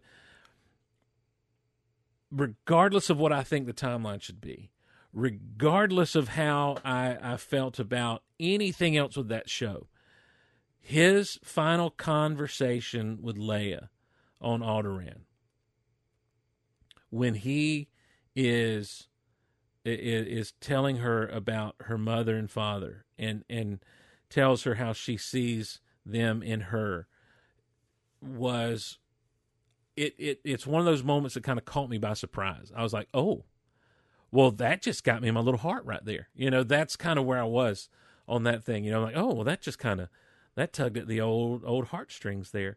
Um, I would, uh, and then the stuff with Luke when Owen says you want to meet him. Um, again, something caught in my throat. I don't know what it was, but but it was a really special thing to see him walk over. And I didn't care about the hello there. That's to me, all right. That's fine, great. We all get it. He says hello there. That's been a thing since Revenge of the Sith. Welcome all you noobs. Um, you know, it was neat when he said it in in uh, in Revenge of the Sith, and and we've all known hello there, and it's great that he said hello there. Um, that's wonderful. Uh, but just the fact that they're like, let him be. I'm going to let him be a boy, and you know, and you see the two distinct paths that Luke and Leia take, leading to that moment where they meet up on the Death Star. Um, but you also see the imagination of Luke Skywalker fired up by this guy who's kind of came out of the desert, said, "Here's a little toy for you," and and walked away. You know, um, and then the Qui Gon stuff at the end, I, I thought was just was wonderful. I thought, you know, there's Qui Gon, and I didn't have a problem. I still don't have a problem with the way I've looked at it a few times. And be like, oh, he looks old too. I thought I think it looks fine. The it's not to me the the the flashback. I didn't talk about the flashback sequence. I I stand on we can de-age people. We we have deep faked Mark Hamill's face for crying out loud and voice. We can de-age Hayden and, and and Ewan while they're there. That's it's not like that can't be done. And the fact that they didn't do it was a distinct choice. So anyhow, someone mentioned the music. Um, look, I'm based on a tweet that I saw, and, and this is this is the this is all I'll say about this. I do feel like there was a little bit of no, I'm not going to go there because I can't say I cannot say. Part of me feels like there was some arrogance on the part of the of the composer to say I can do this as good as John Williams, and I'm not going to use any of his cues, and that felt very arrogant to me. Um, but on the other hand, when those cues finally do come in in that final episode, come on now, you know, like all right, this is what we've been waiting for, and so it ends up being something we're we're building up to. Uh, What is a memory if not a flashback? When I remember myself as a kid, I don't remember grown up Steve running around, you know. So anyway, sorry, Mark. I'm just saying. Um, I but anyways, I look uh, overall I can't complain. You know, uh, six, seven out of ten, I guess. Um, passing. Uh, because where it worked, it worked so good. It, it worked so so very good, and where it didn't, it, it didn't work great at all. So, um, yeah, you know what I meant to do? I meant to talk about Doctor Strange in this segment, and I didn't do that at all. That was dumb of me. Why did I get into Obi Wan Kenobi? I don't know, but, but that's fine though. There we go. We've done that. We've done Obi Wan Kenobi. I welcome your opinions and your thoughts. This is one of those things where I will carry the conversation on through episode after episode. Geekoutonline at gmail.com. Geekoutonline at gmail.com. Now, if you haven't gotten the trivia yet, let's revisit the trivia. There are two six digit uh, number letter sequences. The first being 589, or I'm sorry, 789 551. 789 551. The second being AW9 6B6. That's Alpha Wingo 9 6 Bingo 6. I guess it's Bravo. That's it's Bravo. And I don't know if, if Wingo is right for W, by the way. Uh, AW9 6B6. Now, here is your clue that will not help you at all. Uh, these these numbers and letter sequences are connected to a Billy D. You could say they are connected to a Billy D. We'll take a break, come back. Whiskey. Whiskey is W. Whiskey.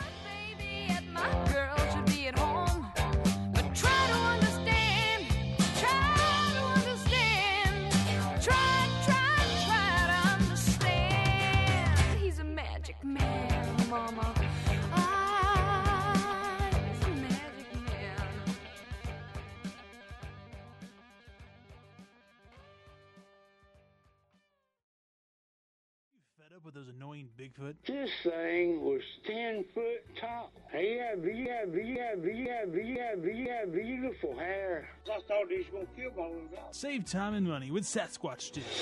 The Sasquatch Stick is a revolutionary device that rids your property of those problem Bigfoot. I come out here and rough talk him and run him off. Our product's been successfully used by tens of thousands of people and been positively reviewed on nationwide news programs. So I go up here, this stick, he was standing right there. And I said, get away from here. Get. Get. If you're not 100% satisfied, you'll get your money back guaranteed. Works on most mythic beasts, real or imagined. And he went right back out that path again. Others may cost you $100, but for four easy payments of $19.95, the Sasquatch Stick can be yours. Limited time offer, not available in stores. Whether you need to travel for a necessity or just enjoy getting away, taking a trip has never been more affordable. For our 425 rooms to mark our 40th anniversary of being named the best hotel in the area, the Grand is locked in our new low rate. Our vintage hotel with the same furniture and decorations from the 70s, with our free continental breakfast and accompanied oversized swimming pool and hot tub. We're the home of the famous floating sausage. We know you'll love it. Just listen to these satisfied customers. So romantic with the smell of the bacon, the egg, and the chlorine. I love America. Hey, listen, I'm staying at the Grand. They've got a great breakfast buffet. You can sit right there in the hot tub Yeah. and have your breakfast and listen to some good quality music. This holiday season, if you're looking for a 1972 look, feel, and price, look no further than The Grand.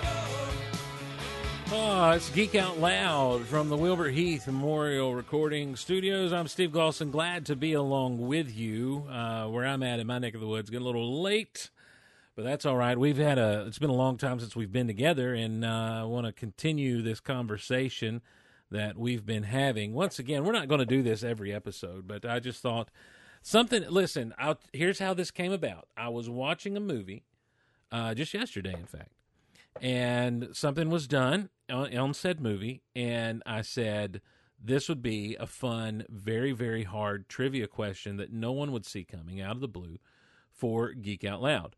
And I came up with what do these two number sequences have in common? Seven eight nine five five one, Alpha Whiskey Niner six Bravo six. Uh, for uh, the second sequence, AW9 6B6 and it has to do with a what what we could call a Billy D, or who we could call a uh, a, a Billy D, um, if we were to give this person a nickname. Now, uh, the other clue that I might give you it comes from our chat where Wendy Cooper said, "It is it Top Gunish," and I said, uh, "No, no, it's it's not. You're in, you're kind of headed in the right direction, but you're not there." So uh, that that's what I can give you there. Um, haven't seen Top Gun yet. Heard nothing but good things. We did go see uh, Jurassic Park. Not Willem Dafoe, but you're you're kind of on the right. Again, you've got the right idea there, Roth in Wyoming. Why this is Willem Dafoe? Nope. Uh, this would actually be a character name in said film, um, but that's neither here nor there. Um, uh, Iron Eagle. No, it has nothing to do with Iron Eagle that I would know of. I'm trying to think. Nope, there's there's no connection to Iron Eagle. I do want to see Top Gun, Angie. We hope to soon. Uh, we did go see Jurassic World Dominion. Uh, we were we had a little vacay and uh, we we were down in the the great state of the free state of Florida, and um, we went to go see it and we ran out of power. Ran out of power uh, in the theater in about 20 minutes into the movie. So someone stopped pedaling the.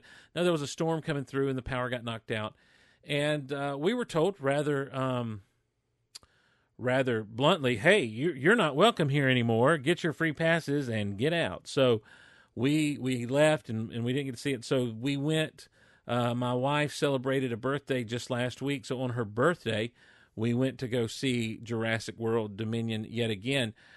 I will say this, and, and this is what I told I told my wife Haley as we were leaving the theater. I said, "Here's the thing, um, I have I've seen I've seen the dinosaurs movies. I've seen the dinosaur movies now. I I don't need to see any more.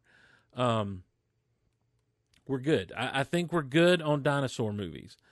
Um, but I will tell you this.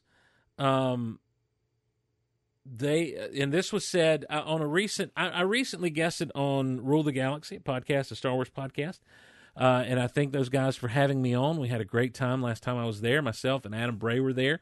Uh, I miss Adam. Would like to have him back on again, and I'm sure he'll come on at any time uh, because he's a good friend and we appreciate him. Head over and, and follow him on all the socials at author Adam Bray. And Mark Hamill's getting all over it right now. He's all over it. Um, and as we uh, as as so yeah, I'm just done with the the. But I did not dislike the film. I thought, okay, this is pretty good. You know, um, it's one of those things. It just it is what it is, and and I'm okay. Um, so, but what specifically, uh, Mark Hamill? Anyways, um, I'm now talking to the chat. We're we're going back to ADHD out loud. Um, but here's what, and this is, and this was brought up on on the uh, on the show with Rule the Galaxy, and I'm going to steal what Alfie from Rule the Galaxy had to say, and that is on Jurassic World. That's how you treat legacy characters. They did such a good job with uh, the the the original characters from the original Jurassic Park films, and um, and I thought that he's exactly that. Um, I, I, thought that it, he was exactly right on that because they did not lessen the characters, cheapen the characters. You were glad to see the characters. They did not take away from. Um, le- excuse me, ladies and gentlemen. I need to uh, to do this again. Um, the question, the trivia question is, what do these sequences have in common? What are they? 789-551 and AW96B6. It has to do with a Billy D. Mark Hamill has come along and said he he he used the clues of uh, Top Gunish to get to Tom Cruise to get to Mission Impossible, and indeed it is from a Mission Impossible movie. But but I need to get specific down on that thing. So it is a code or a mission, but who and what? What is the deal? So that's where it's not impossible. I used to bullseye womp rats in my T sixteen back home. They're not much bigger than two meters. Anyway, um, that was a response to the chat. He said that's impossible. I went with Luke's. That it, it's not impossible. I used to bullseye womp rats in my T sixteen back home. They're not much bigger than two meters. Be just like Beggar's Canyon. Um. So any, anyways, where we're at, Jurassic, they treated the legacy characters great. I they didn't kill them off. They weren't looking to demean them or ruin their lives. You know, in fact, one of my big problems when we got to Jurassic World or Jurassic Park three was that Sam Neill's character and Laura Dern character that that they weren't together. Like they'd gone their separate ways, and so for them to come back to um back to life back to reality. For them to be able to come back to it i thought was just absolutely great. See that's one of the things that happen in some of these films and even some stories and even comics. When we get a few years removed and we bring people back it's like oh we have to destroy their lives. They can't be together. They can't have happiness. Why in god's name would we make any, let anyone be happy in this universe? And and so here with jurassic world they, they kind of did that. And um but overall, look, uh, it was a it was a dinosaur attacks people movie, and that's what it was. So there weren't children, you know, under threat this time around. So that was kind of nice. I guess the little girl was, you know, she's there with him, um, the little clone girl. But you know, that's fine. Um, so it, but it, it, it, is a formulaic thing, and I don't know that there's anything. the The first Jurassic Park really is one of those movies like you you don't get much better than this, you know. And every attempt afterwards fell a little bit short. Um, though some were better than others. Uh, but to come to this one, you know, there were some good laughs. I thought there were some some some tense moments. There were um, there were some fun bits, you know, here and there. There were some neat things. There were some heart tugging things. And all right, Mark Hamill is all over it. Mark Hamill says the six digit code to the vault holding the knock list is seven eight nine five five one in the first one. And uh, and so we'll go ahead and tell you the the code, the next code, the A uh, AW nine six B six is the uh, is the is the password to the computer terminal that holds the knock list. So both of those things are clearly seen and heard in in the first Mission Impossible, ladies and gentlemen. Um, I watched Mission Impossible yesterday. Why? Um, because there's this trailer that's out for the seventh one that's coming out next year, and I'm like, I got to catch up. You know what that means? That means rewatch, get to know these things inside and out again. So, um, anyway, um, welcome back to Geek Out Loud, uh, Jurassic World Dominion. I enjoyed it for what it was. I can do without any more, um, any more dinosaur movies. So there's that. Uh we've been going for a while, ladies and gentlemen. Do we have time to get? We've only been going an hour and a half or so. So okay, yeah, we got time. Let's get into uh, let's get into uh, uh, Doctor Strange and the Multiverse of Madness. I've seen that since we've last been together, ladies and gentlemen.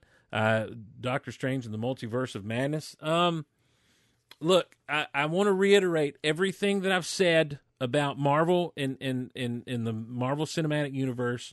Um, to me, when I saw Endgame, uh, as as disappointed as I was in the lack of Hulk stuff, even though he was really, um, even though he was you know smart Hulk and he was there and everything, I I loved Avengers Endgame. I thought it was for that series of movies just a perfect ending. I, I really did. I thought that it was just absolutely everything that a superhero franchise needed to to cap things off, you know. And and and we could have at that point shut down Marvel Cinema and been gone for 3 or 4 years and relaunched with you know a new uh, uh Spider-Man, you know, or relaunched with a Fantastic Four, or you know, relaunched with with some of this stuff, and and and I would have been absolutely okay with that. I would have been okay with the end of all things Marvel Cinematic Universe being Avengers Endgame because it was so beautiful. It was, it was, it was Lord of the Rings level glorious to me, and and I still look when when I think about gosh, I want to pull it up right now and just watch it while I'm talking about it.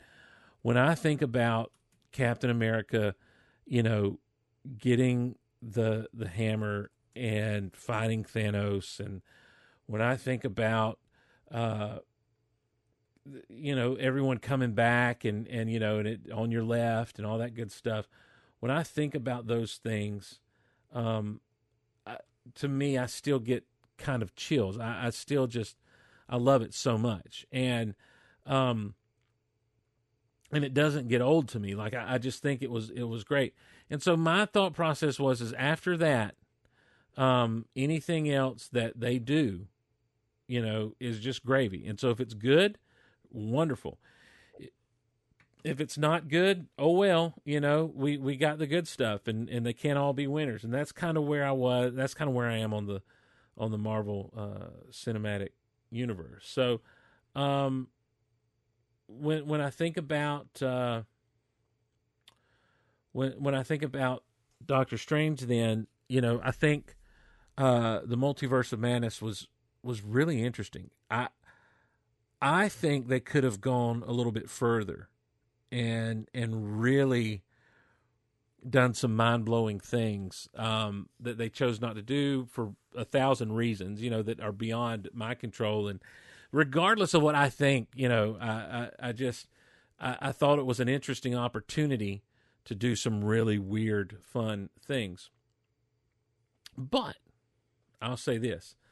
Um, Doctor Strange in the Multiverse of Madness is one of the more original feeling, um, unique feeling Marvel movies that we've had in a while. Uh, it was very Sam Raimi, like from the you know you just kind of sense that that even though Raimi was dealing in this huge, huge universe, um, that he was the guy to do this. There was a lot that felt very Ditko. Sam Raimi is a Silver Age comic book fan. He, you know, his Spider Man was was a Silver Age Spider Man, Tobey Maguire, and, and the stuff that he was doing, and so that informs Raimi's comic book sensibilities, and so. So when we get to this Doctor Strange, you get the sense that Raimi kind of hung with Doctor Strange for a while. Uh, obviously, the writers have a lot to do with things and that sort of stuff, but but this movie was was gory. It was you know it was more violent. It was a little more brutal. It was a little more scary. There were a lot of shots that were all Sam Raimi shots. You know, um, if you've ever watched like The Evil Dead or, or seen some of that stuff, he he did some similar things. Uh, DF Music sixty four in the chat. He had some similar shots to his Spider Man movies. He did. He he he absolutely did. And I I thought that that that was needed. Was you know so much of the final few portions of the the the first wave or the you know the whole Infinity Saga were done by um were were directed by uh I can't think of their names. Uh, it's getting too late. But anyway, uh and but everything kind of had a uniform kind of feel to it. This was the first one in a while that felt like it was its own thing in a way. But it was also so tethered to everything else because of WandaVision, because of the Scarlet Witch and, and that sort of thing. I'll tell you this, I am not a fan of um of the Scarlet Witch whole, you know, going nuts and, and being a villain and everything. I'm I'm never a I'm never a big uh, fan of of the heroes going bad, but this is something that happened in the comics. Um, the you know the the Scarlet Witch going crazy and that sort of thing, and the whole House of M storyline. Mark Hamill says some of his Spider-Man shots were taken from the Evil Dead series. You're right. When the arms come alive and go after the people, that's very much the tree stuff. It seems like. But anyway, uh, let me let me get my thoughts back here. Turn away from the chat. Stop watching Endgame. Um, I, I'm just going to jump right to it. I'm going to jump to the Illuminati scene. Uh, the, the story, you know, was fine. I'm not a fan of the good guys going evil. Uh, you know, the whole point I thought of the end of WandaVision was she'd kind of come to her senses and and and was going to be good. But then we find out, you know, it's the Darkhold's corrupting her and that sort of thing. So that's fine. That makes sense to me. I get it.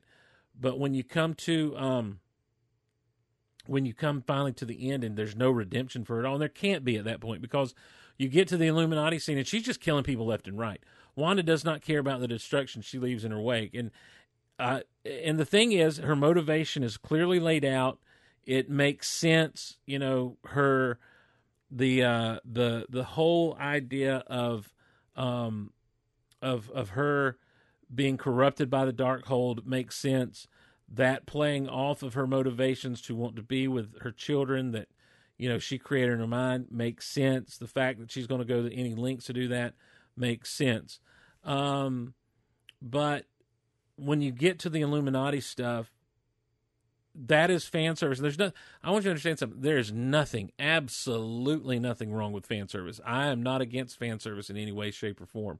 John krasinski as Mr. Fantastic is what people have been saying. They've been they've been uh, campaigning for. They've been rumoring for all this time, and for him to show up as Reed Richards, I thought was really cool.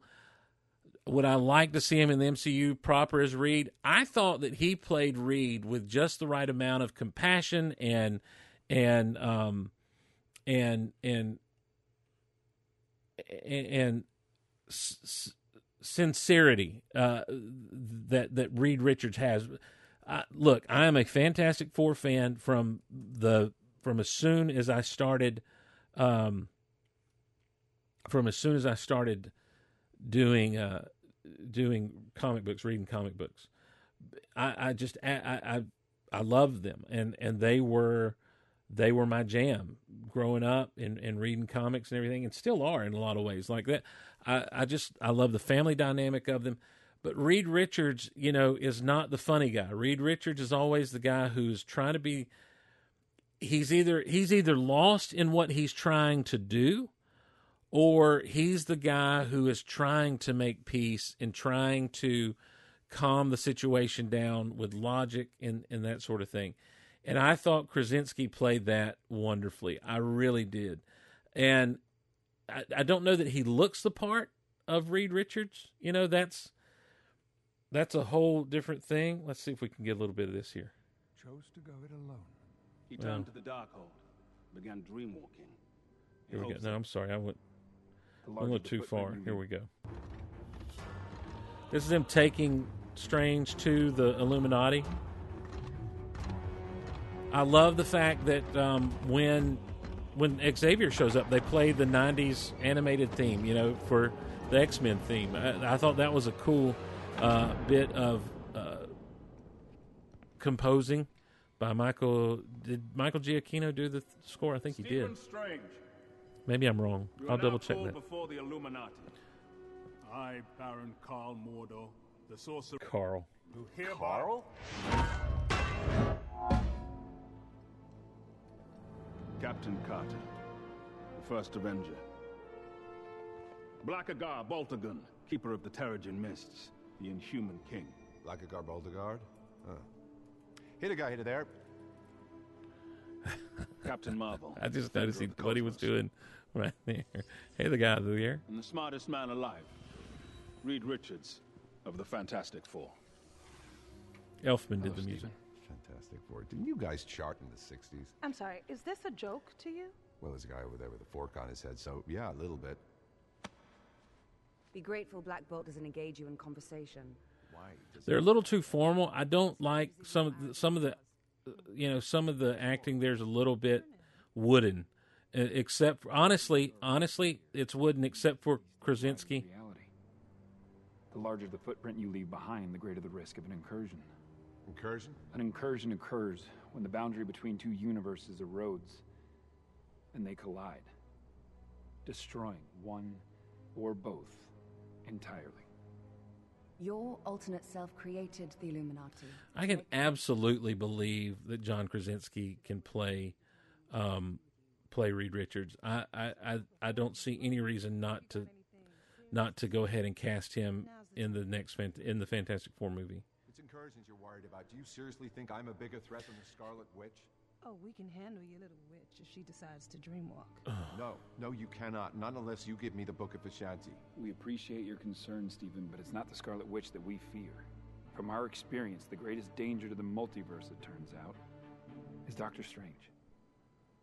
Wait, you're Doctor Strange? Earth's. See that his delivery of that stuff to me like is spot on. Here we go. Danny Elfman. Our final member, Professor Charles Xavier. I, look, I'll be honest with you. I've been critical of some of Elfman's scores in the past when he does things, um, but what I also have noticed about Elfman is is he's not scared of doing musical fan service. When you take his score for the Justice League, not the Snyder cut, uh, but his score for uh, the the Joss Whedon cut of the uh, of the Justice League. You know, he threw in Williams Superman, he threw in his Batman, you know, and that's what fans love and want. Here to throw in that little motif of the X Men thing was great by by Elfman. Elfman, but he also leaned. He, look, here's where this movie works so well because one of the big things through that first Infinity Saga that I repeatedly said was is no one was using the themes that had come before in the sequel films. Brian Tyler, God bless him, uh, just went his own way with the stuff that he did that was sequel wise, you know. Um, he did, I think he did the Thor sequel. He did like a whole second phase almost. Um, Henry Jackman in The Winter Soldier didn't do any of the Captain America stuff that Alan Silvestri had laid out. it was just really kind of disappointing. You know, there were there were there were great scores through all those movies, and they very they very rarely relied on what had come before, even you know, w- which made no sense because you're not. It's not. It's it's fine. You know, do uh, do, build on those themes. You know, I'll, I'll say this. You know, as much as we love uh, John Williams and what he did with the Superman score, you know, um, it was Superman two the the composer of Superman two, I can't think of his name. Can't think of his name. Um, he, uh, oh my gosh, I can't remember the name. Who did? Who was? Can someone tell me who scored Superman two? Uh, Superman two score. Ken Thorne. Ken Thorne. Um, you know, Ken Thorne took John Williams' uh, Superman theme themes and he played off of those and did a really good job. Like to me, because I grew up loving Superman 2, a lot of those themes are so super familiar to me. So like the the the darkened version of the Krypton theme for the the villains and the the use of the Superman theme just over and over again. Alex Alex Courage did four with a lot with a little help from his friends, if you will, with John Williams very heavily involved in that. But Ken Thorne did that. He also did uh, Superman three, and he knew how to rely on those those themes that were so important. And I wish some of the composers would have done that. So anyway, I just want to say this: you're right, DF Music. In in two, he pretty much copy and pasted his his sketches, but he he stretched them out here and there. He did some nice things with them. He made it work. I love the Superman two score. Um, Superman three, he got to do a little bit more, you know, of his own stuff, but he still wove in the Williams stuff really well. When it comes to uh, the the Mar- back to the Marvel Cinematic Universe, Danny Elfman here in Multiverse musically relied on Michael Giacchino's stuff from the first one, and his own stuff that he threw in with you know with Raimi, but also little things like that. Um, uh, he uh what am I losing what am I losing my train of thought? He threw in that X Men theme and I think it's great. So um when you get to strange dream walking and and doing doing the thing where he's controlling the the dead body of strange which is basically zombie strange is what a lot of people are calling it that whole final battle really creepy, really scary. The Battle of the Illuminati, where she comes in and um and uses uh uses uh oh my gosh, I'm totally y'all. It's getting too late. I'm losing my train of thought. We got to go. We'll see you next time on Geek Out Loud, where Wanda comes in and kills everybody in the Illuminati. Um, I don't know. I I hated to see that. That that's one of those things. I'm like, "Uh, I don't like that. Um, but I thought it was interesting that the guy who can speak and and and destroy somebody, Black Bolt, is powerful. Like that's one thing they always make clear with the Inhumans. Black Bolt is is super powerful. There's a great scene in uh, I believe it's Fantastic Four Annual 21. Don't hold me to the annual number until I look it up here on the Google. But basically, Crystal, his sister in law, has been gone for a while. She's been running with um, with the uh, with with the Fantastic Four.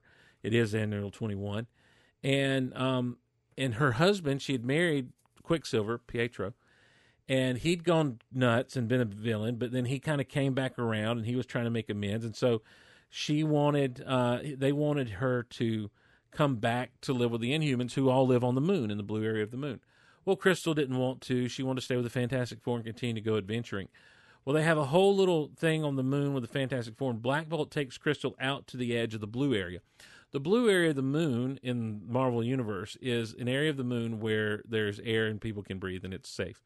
Um, Black Bolt takes her out to the edge of that where there's barely any atmosphere, and he barely whispers to her, "Stay," and it knocks her off her feet. And it's such a powerful moment to her because he took her where the sound waves couldn't travel, and he still barely whispered just the word "stay" because he's so wanted her to be reunited with family and to do what was right by the Inhumans. And it put such a it, it made such an impact on her that she she stayed. So when uh when when Wanda does his mouth and his head blows out, I'm like, why wouldn't the front of his face blow out? Why was the back of his mouth blow? It, it didn't make a lot of sense, but that's fine. And then the shredding of Reed Richards, like that, kind of hurt to see. Um, but also, look, I've read in the comics where Reed Richards basically liquefies himself to to get out of a, a jam. So I don't know. I, there's an interesting kind of theory about people like Reed Richards or Plastic Man. You know, there was a great story, and I know Reed Richards and Plastic Man are two different people, but uh, but Reed Richards, um, I mean not Reed Richards, but Plastic Man. There was a great story in, in the JLA run. I believe it was in still in Grant Morrison's JLA run called the Obsidian Age, where the Justice League all have to go back in time to basically save Atlantis. There, for some reason, there, there's a whole battle through time. Plastic Man ends up getting stranded in time or blown up or something, and you come back to the present. And this, when I say the past, I mean I'm talking 2,600, 3,000 years in the past. The next issue, you see Batman after it's all said and done. He's under the sea with a canister, going, you know, with the bat sub and everything, picking up pieces of what appear to be gooey plastic and everything, and he's putting collecting them. They're pieces of Plastic Man. And Plastic Man basically survived all those years, just blowed up, you know, and he was basically discovering he was indestructible. And it freaked him out. Like he had a whole mind freak that went on with that. But um anyway, and so you feel like Reed Richards may may be the same way. So it's it's kinda it's kind of sad. But anyway, I, I didn't like to see that. And then so there you there's that, and then she then she actually has to fight Captain Carter and Captain Marvel. Captain Marvel gets crushed by that statue, which is pretty cool. And uh and and then man, the whole shield thing with Captain Carter, like that's where I'm saying like that was the Raimi touch, was the little bit of blood dripping off here, the little bit of gore, the little bit of violence, you know. It's a little bit more violent than what we're used to in in a Marvel movie. And um a little bit darker and a little bit sadder because of it. You know, I I, I think that's you know I, I'd like my superhero movies to be uplifting and and and kind of victorious and everything, but this had a real sad kind of dark edge to it, and and I know it had to do that, and that's fine. You know, it, it is what it is. Um, the whole thing with Cleo showing up, isn't that her name? Uh, and like there's an incursion. The word incursion, this is the one I'm like I winced at because the thing is, incursions are what kind of led to uh, the 21st century secret wars. Um, and and and the kind of and one of the we've heard several things. Of course, there's going to be a secret invasion show, I think, on Disney Plus. Um, but one of the things we've heard is you know Secret Wars may be coming. That may be the big thing for this phase of of, of Marvel movie or for this era of, of Marvel Cinematic Universe movies. And my thing is is is the Secret Wars that was done in the 21st century. I was not. I didn't jive with. I like the original Secret Wars, where an all powerful being from beyond gathers these heroes and villains to a world that he made of pieces of other worlds it called battle world and they slug it out to be victorious to win their heart's desire from this all-powerful being they dubbed the beyonder um, it's cheesy it's crazy and you're right you know what would work better a universe ending incursion where the greatest villain that we've ever met uh, ends up with the power to uh, rescue himself and the rest in, in the one world uh, and basically be the god of the world. But the problem is, is he was the greatest villain of all time, and um, and Reed Richards and, and a few are saved in a little pocket dimension that he creates until they finally show back up and, and things go nuts. You know, actually, I need to reread that Secret War stuff. The problem with crossovers in the modern era in comics is is they cross over to a thousand different books and a few little add-ons here and there, and so it's hard to kind of follow the whole story. I need to go back and reread that crossover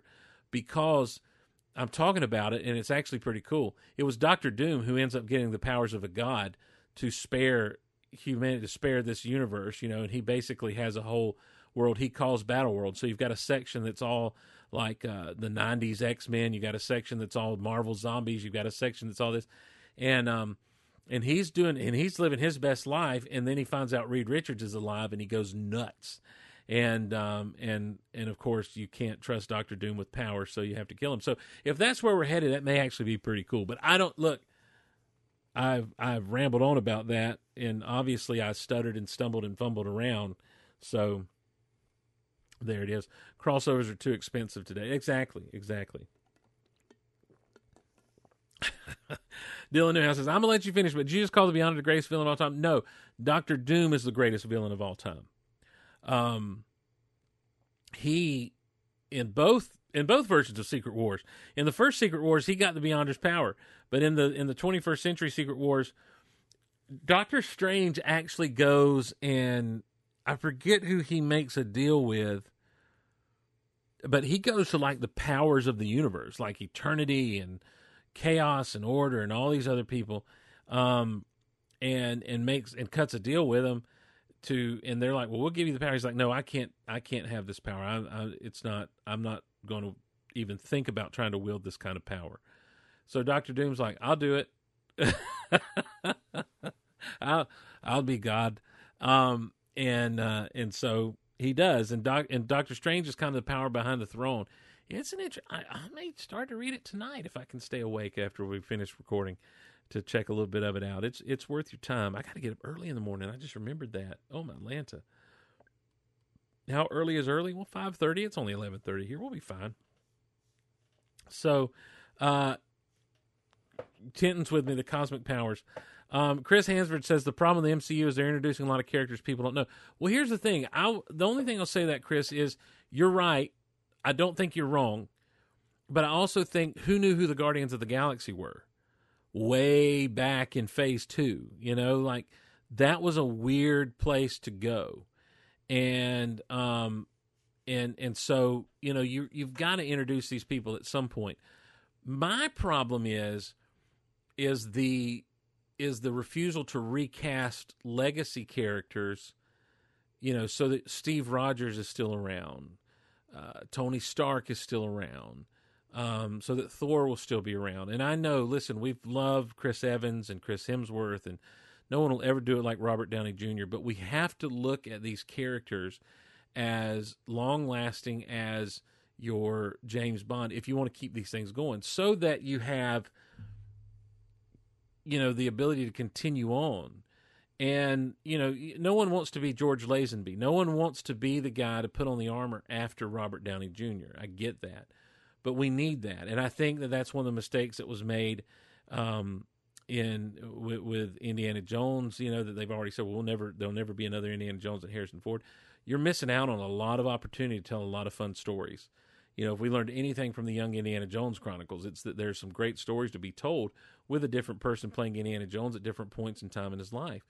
Um, if we've if we've learned anything from from the James Bond movies, uh, you know, there there needs to be you can recast and it can work. Um, you know, in it's just a matter of being willing to push through all the initial. Oh, I hate this. Doctor Who, you know, that's the way Doctor Who has had such longevity. Who's the next Doctor? Who's the next Iron Man? Who's the next this? But instead, what's happening is, and this goes over to what's happened in the comics. In the comics, there's been a a, a real push to try to um, replace the legacy characters with newer characters who were not really given the time to get to like or know, and and they they end up kind of being shoved on us. And sometimes it's not a good fit. Sometimes it's not really a good. Uh, it, it's not even the best take on the character, and so um, and so that causes a lot of older people like myself to push back on that. And again, you find you find those camps where we're going to immediately hate it or we're going to immediately love it, and and I think the truth is found somewhere in between those two, where it's like this doesn't this isn't working. And I think we have to be okay that it doesn't work. I think the creators have to be okay that it doesn't work and I think they have to decide what is it they're trying to do in creating these comic characters and creating these comics and then ultimately creating these movies. I will tell you this. I have in my past had some Christian comic books that were not good. They weren't good. Um, they they were they they were heavy handed in the messaging. They were um, unbelievable in the way that the stories were told and because they weren't like retelling Bible stories, they were like this person did this, and it's just like, ah, this just feels a little much, and they were not enjoyable at all. There was no, there was no enjoyment in reading those Christian comic books. I'm a pastor of a of a conservative church. I'm a con- I consider myself a staunch conservative, um, and and I and, and my faith is is the most important thing in my life. But I can't stand to sit through a Christian movie. Um, the oftentimes the the acting is not great. Um, the uh, the the the stories are are are flimsy and the message is what's so heavy handed. So, having said that, the flip side can be true too. You know, when you when you're more worried about your messaging than you are about your storytelling, then the storytelling suffers, the characters all suffer, and and you end up getting so focused in on well, I want to push this one agenda or this one idea or this one identity or this one thing, you miss out on what's good story. That is not to say that comics shouldn't address political issues. That's not to say that comics shouldn't address real life issues.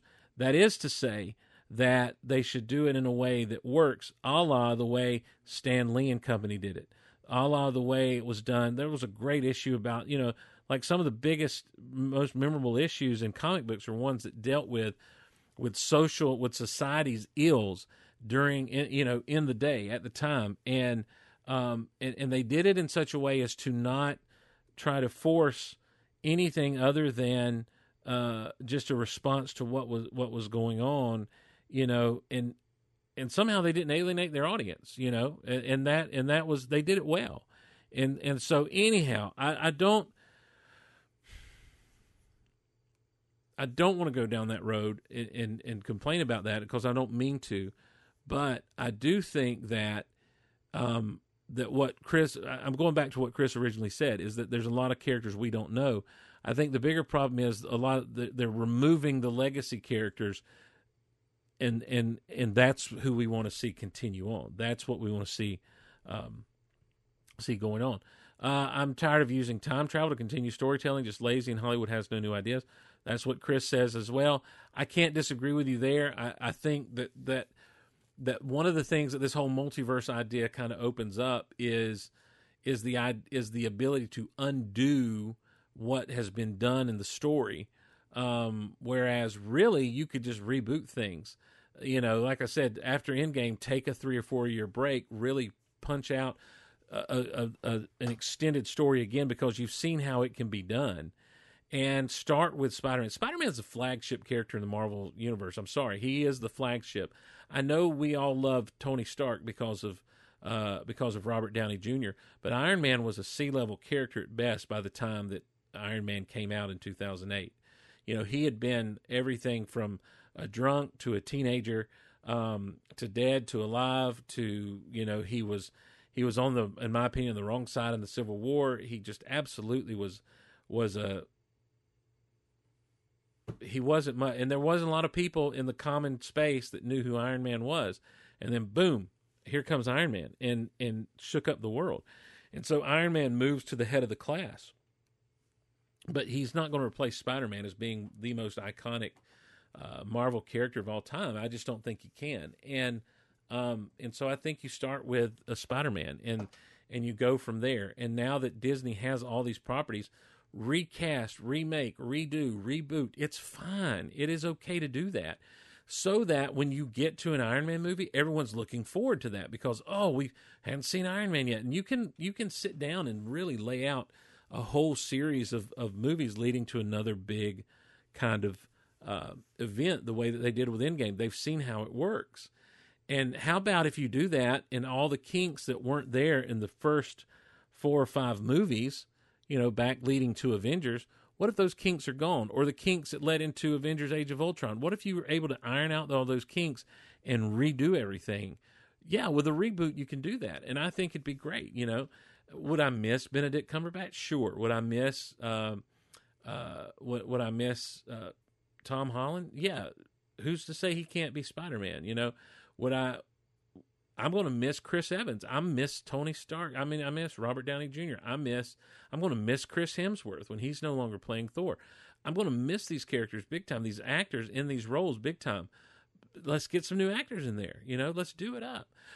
Back to the multiverse of madness, real quick. One of the things you know, like we saw, we saw Charles Xavier, we saw Black Bolt, we saw a different Captain Marvel, we saw uh, Captain Carter, we saw. Uh, Mr. Fantastic. I've already said that. So that was pretty neat. You know, we saw those Ultron bots and everything. We saw different versions of Doctor Strange. That was really cool. Apparently, there had been rumors that we were going to see Lou Ferrigno's Hulk. I mean, come on. You could have blown through a universe where that was the case, you know?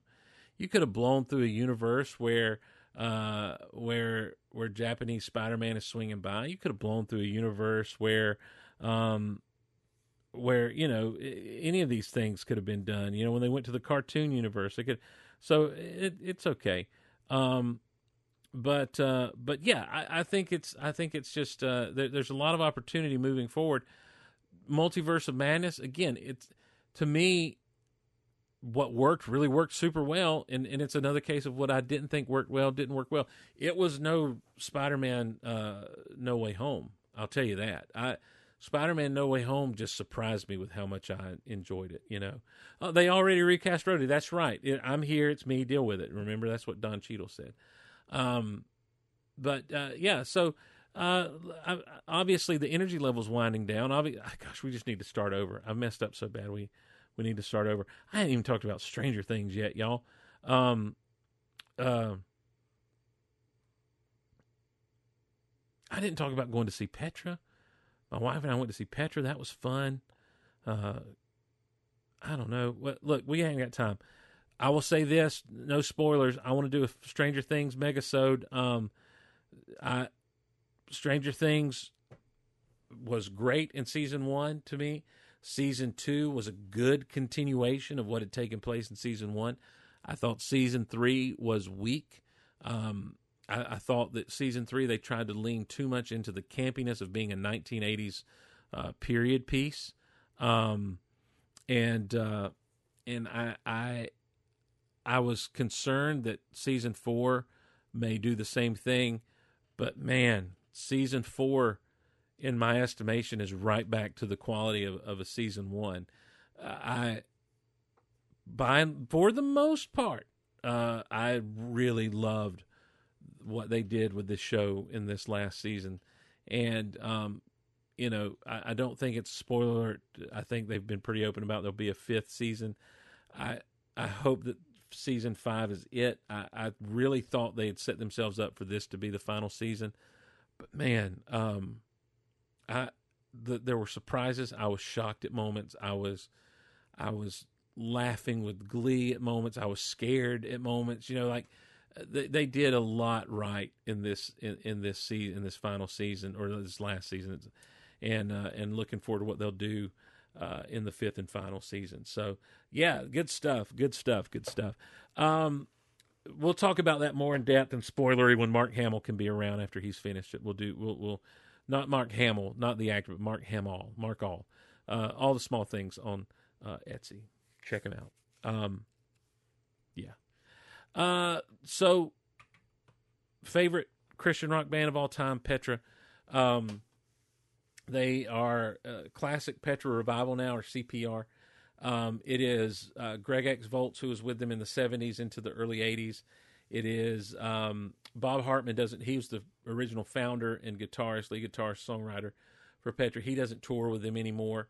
Um, Louis Weaver, who was a longtime drummer, uh, the bassist, uh, can't think of his name off the top of my head, but he doesn't tour with them anymore. And then John Lawry, the keyboardist, who was with them for years and years and years and years and years and years, he tours.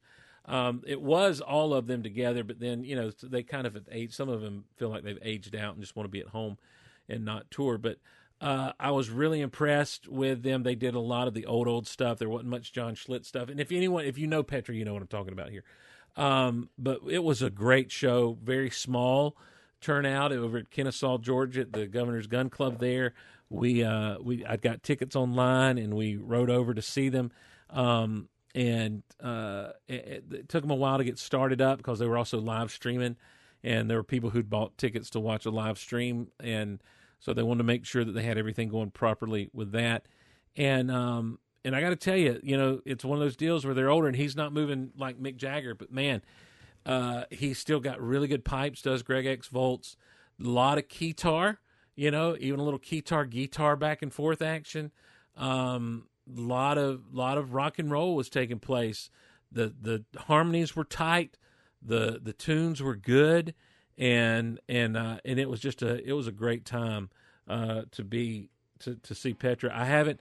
The last time I saw them was back in 1995 ish, um, 94, 95 uh, in Atlanta, Atlanta Fest, and um, and that was in the heyday of John Schlitt, uh, Bob Hartman, Ronnie Cates, Louis Weaver, and John Lawry, and they were I believe they were still doing Unseen Power at that point. That tour. I don't know that Wake Up Call had come out yet, but uh, it was just really cool to go and, and see them live and. Um, you know, and then my wife was like, I could understand the words, and she's become kind of someone who likes at least this version of Petra, and um, and so we had a we had a good time. Let me give you a taste of, of CPR. This is this is a remake, a re-recording of their song "Angel of Light." This is from 2010.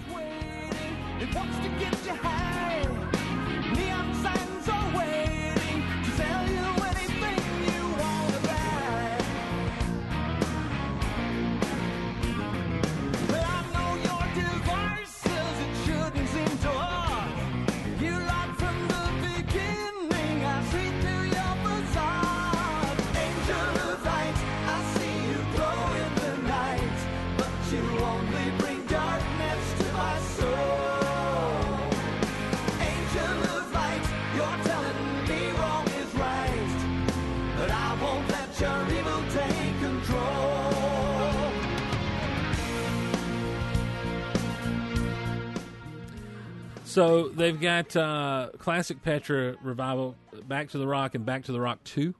Um, they uh, it- and it's it's a lot of there's a couple of new songs on them, but it's mostly just re-recordings of, of their older stuff, and i I think they probably had to do that for uh, music rights and stuff. Um, and uh, but uh, like some of that stuff, some of the new stuff actually sounds really really good, and uh, and I and I really really dig it. So yeah, it's good stuff, man. I we had such a good time, and um, and and I wish, you know, obviously it's probably the last chance I'll have to see them. You know, I, I hope not. I hope I I could be able to see them again. I'd love to go see them again. Um, love to do a meet and greet. You know, by the time that I found out they were coming to uh, Kennesaw, all the all the VIP tickets with the meet and greet and everything had been uh, had been uh, sold out. So I, I didn't get to do the meet and greet. Man, I would I would I would have loved to. So we we got to do that, and that's fun. And that just it fired me up to do the Petra Means Rock Out Loud show uh, that much more. I've I've got half a script written for album number one, and I'm really really chomping at the bit to to dig into that. So um, that that's really what I want to see happen. Um, before we go, uh, how about a little bit of uh, big honking show ish stuff for you? I found this absolutely fascinating from from the annals of history, history, history, history. This comes from NPR. Uh, Shauneen Miranda uh, writing on All Things Considered. Uh, researchers in the United Kingdom have found that an ancient Greek inscription on a 2,000 year old marble tablet is actually something resembling a yearbook for a graduating class, according to a new translation. The inscription sat in the National Museum Scotland collection for over 130 years without being properly looked at until researchers discovered the document, according to Peter Liddel of the University of Manchester. This is one of a small number of inscriptions in Scotland, one of three ancient Athenian inscriptions in the city of Edinburgh. So it's absolutely exciting, Liddel told NPR's All Things Considered. Liddel's on the editorial committee of the Project Attic Inscriptions Online, which published a new translation on May 31st. He referred to the inscription as a concise class book, which lists the names of young men within a cohort who finished their year long civic and military training in what was called the Ephebate. Uh, researchers listed 31 names. Some of them are nicknames, such as Theogas for Theogenes or, Diana, or Dionysus for Dionysodoros. Using the shortened names was unusual, the researchers said, but not as unusual as things like this. There's an inscription that reads, I signed your crack, ha ha ha, have a great summer. And those who know us, love us well. Those who don't can go to, all right, well, there you go. That's the old classic uh, uh, Greek uh, inscription with a with basically a yearbook. Oh, here's one that's really neat. When we look a bit closer at this inscription, we discovered, in fact, that it was a new document, something quite different from anything known before. It said, I can't believe we've made it this far. Have a great summer. Stay in touch. You'll always be my best friend. All right. There you go. Um, so Dylan Newhouse says he's getting a hard stomp on his goal evening. So that means uh, there's either a baby crying or a wife saying, You need to turn it off and pay attention to me. And on that note, it's true. What is going on? Oh, I've got some music playing over here that I didn't mean to have playing. Um, hey everyone, thanks for hanging out with me for a couple hours. It's been good to be back here doing the Geek Out Loud thing. Uh, if you've stuck with us this long, don't forget. Uh, let me know at what timestamp you realized it was the codes from Mission Impossible. And uh, the reason it's Billy D is the man's name was William. The last name started with a D. William Delone or something like that. William Dello. William Delaro. William Delano. Anyhow, so Billy D. Uh, so let me know the timestamp when you discovered that. And uh, email us, geekoutonline at gmail.com, geekoutonline at gmail.com. And uh, you can follow us on Twitter. But I'd really, where you're going to see most interaction, probably on Facebook and the Facebook group, geekoutonline.com slash group, or the Instagram, The Real Geek Out Loud. The other night, I fell, or the other afternoon, uh, the other night I met a girl and she looked at me so nice. Um, th- that's DC talk. The the other day I almost fell. I stumbled greatly into my shelf holding all of my Marvel Legends. They many of them took a tumble to the floor. Uh, I've not yet reset them on the shelves, and so look for that photo journal to come to Instagram as soon as I'm able to start setting those things back up again. Um, a lot of projects going on here around the Casa de Glosson. But uh, we appreciate you being a part of the Geek Out Loud family and the Golaverse. A lot of changes, a lot of differences. I know that over the years there have been some highs and been some lows, and now we're just kind of doing that thing of coasting into obscurity. But let us coast together into mediocre obscurity, knowing that we did indeed make our mark on geekdom and had a great time doing so, and we're still going to have fun as we go down in a blaze of glory, or at least a blaze of mediocrity. You know, we'll be like that firework that has the great razzle dazzle name, and you light it, and a few little sparks just kind of out, and uh, yeah, that's it. Not even a whistle, not even a not even a big bang, just a, and we're done. We're not even the sparklers of podcasting, ladies and gentlemen. We're the cheap. We're the cheap Walmart fireworks of podcasting. Hey, appreciate you all. Thanks so much for being a part of everything. Have a great, great whatever you're having, and we'll see you around the Goldiverse.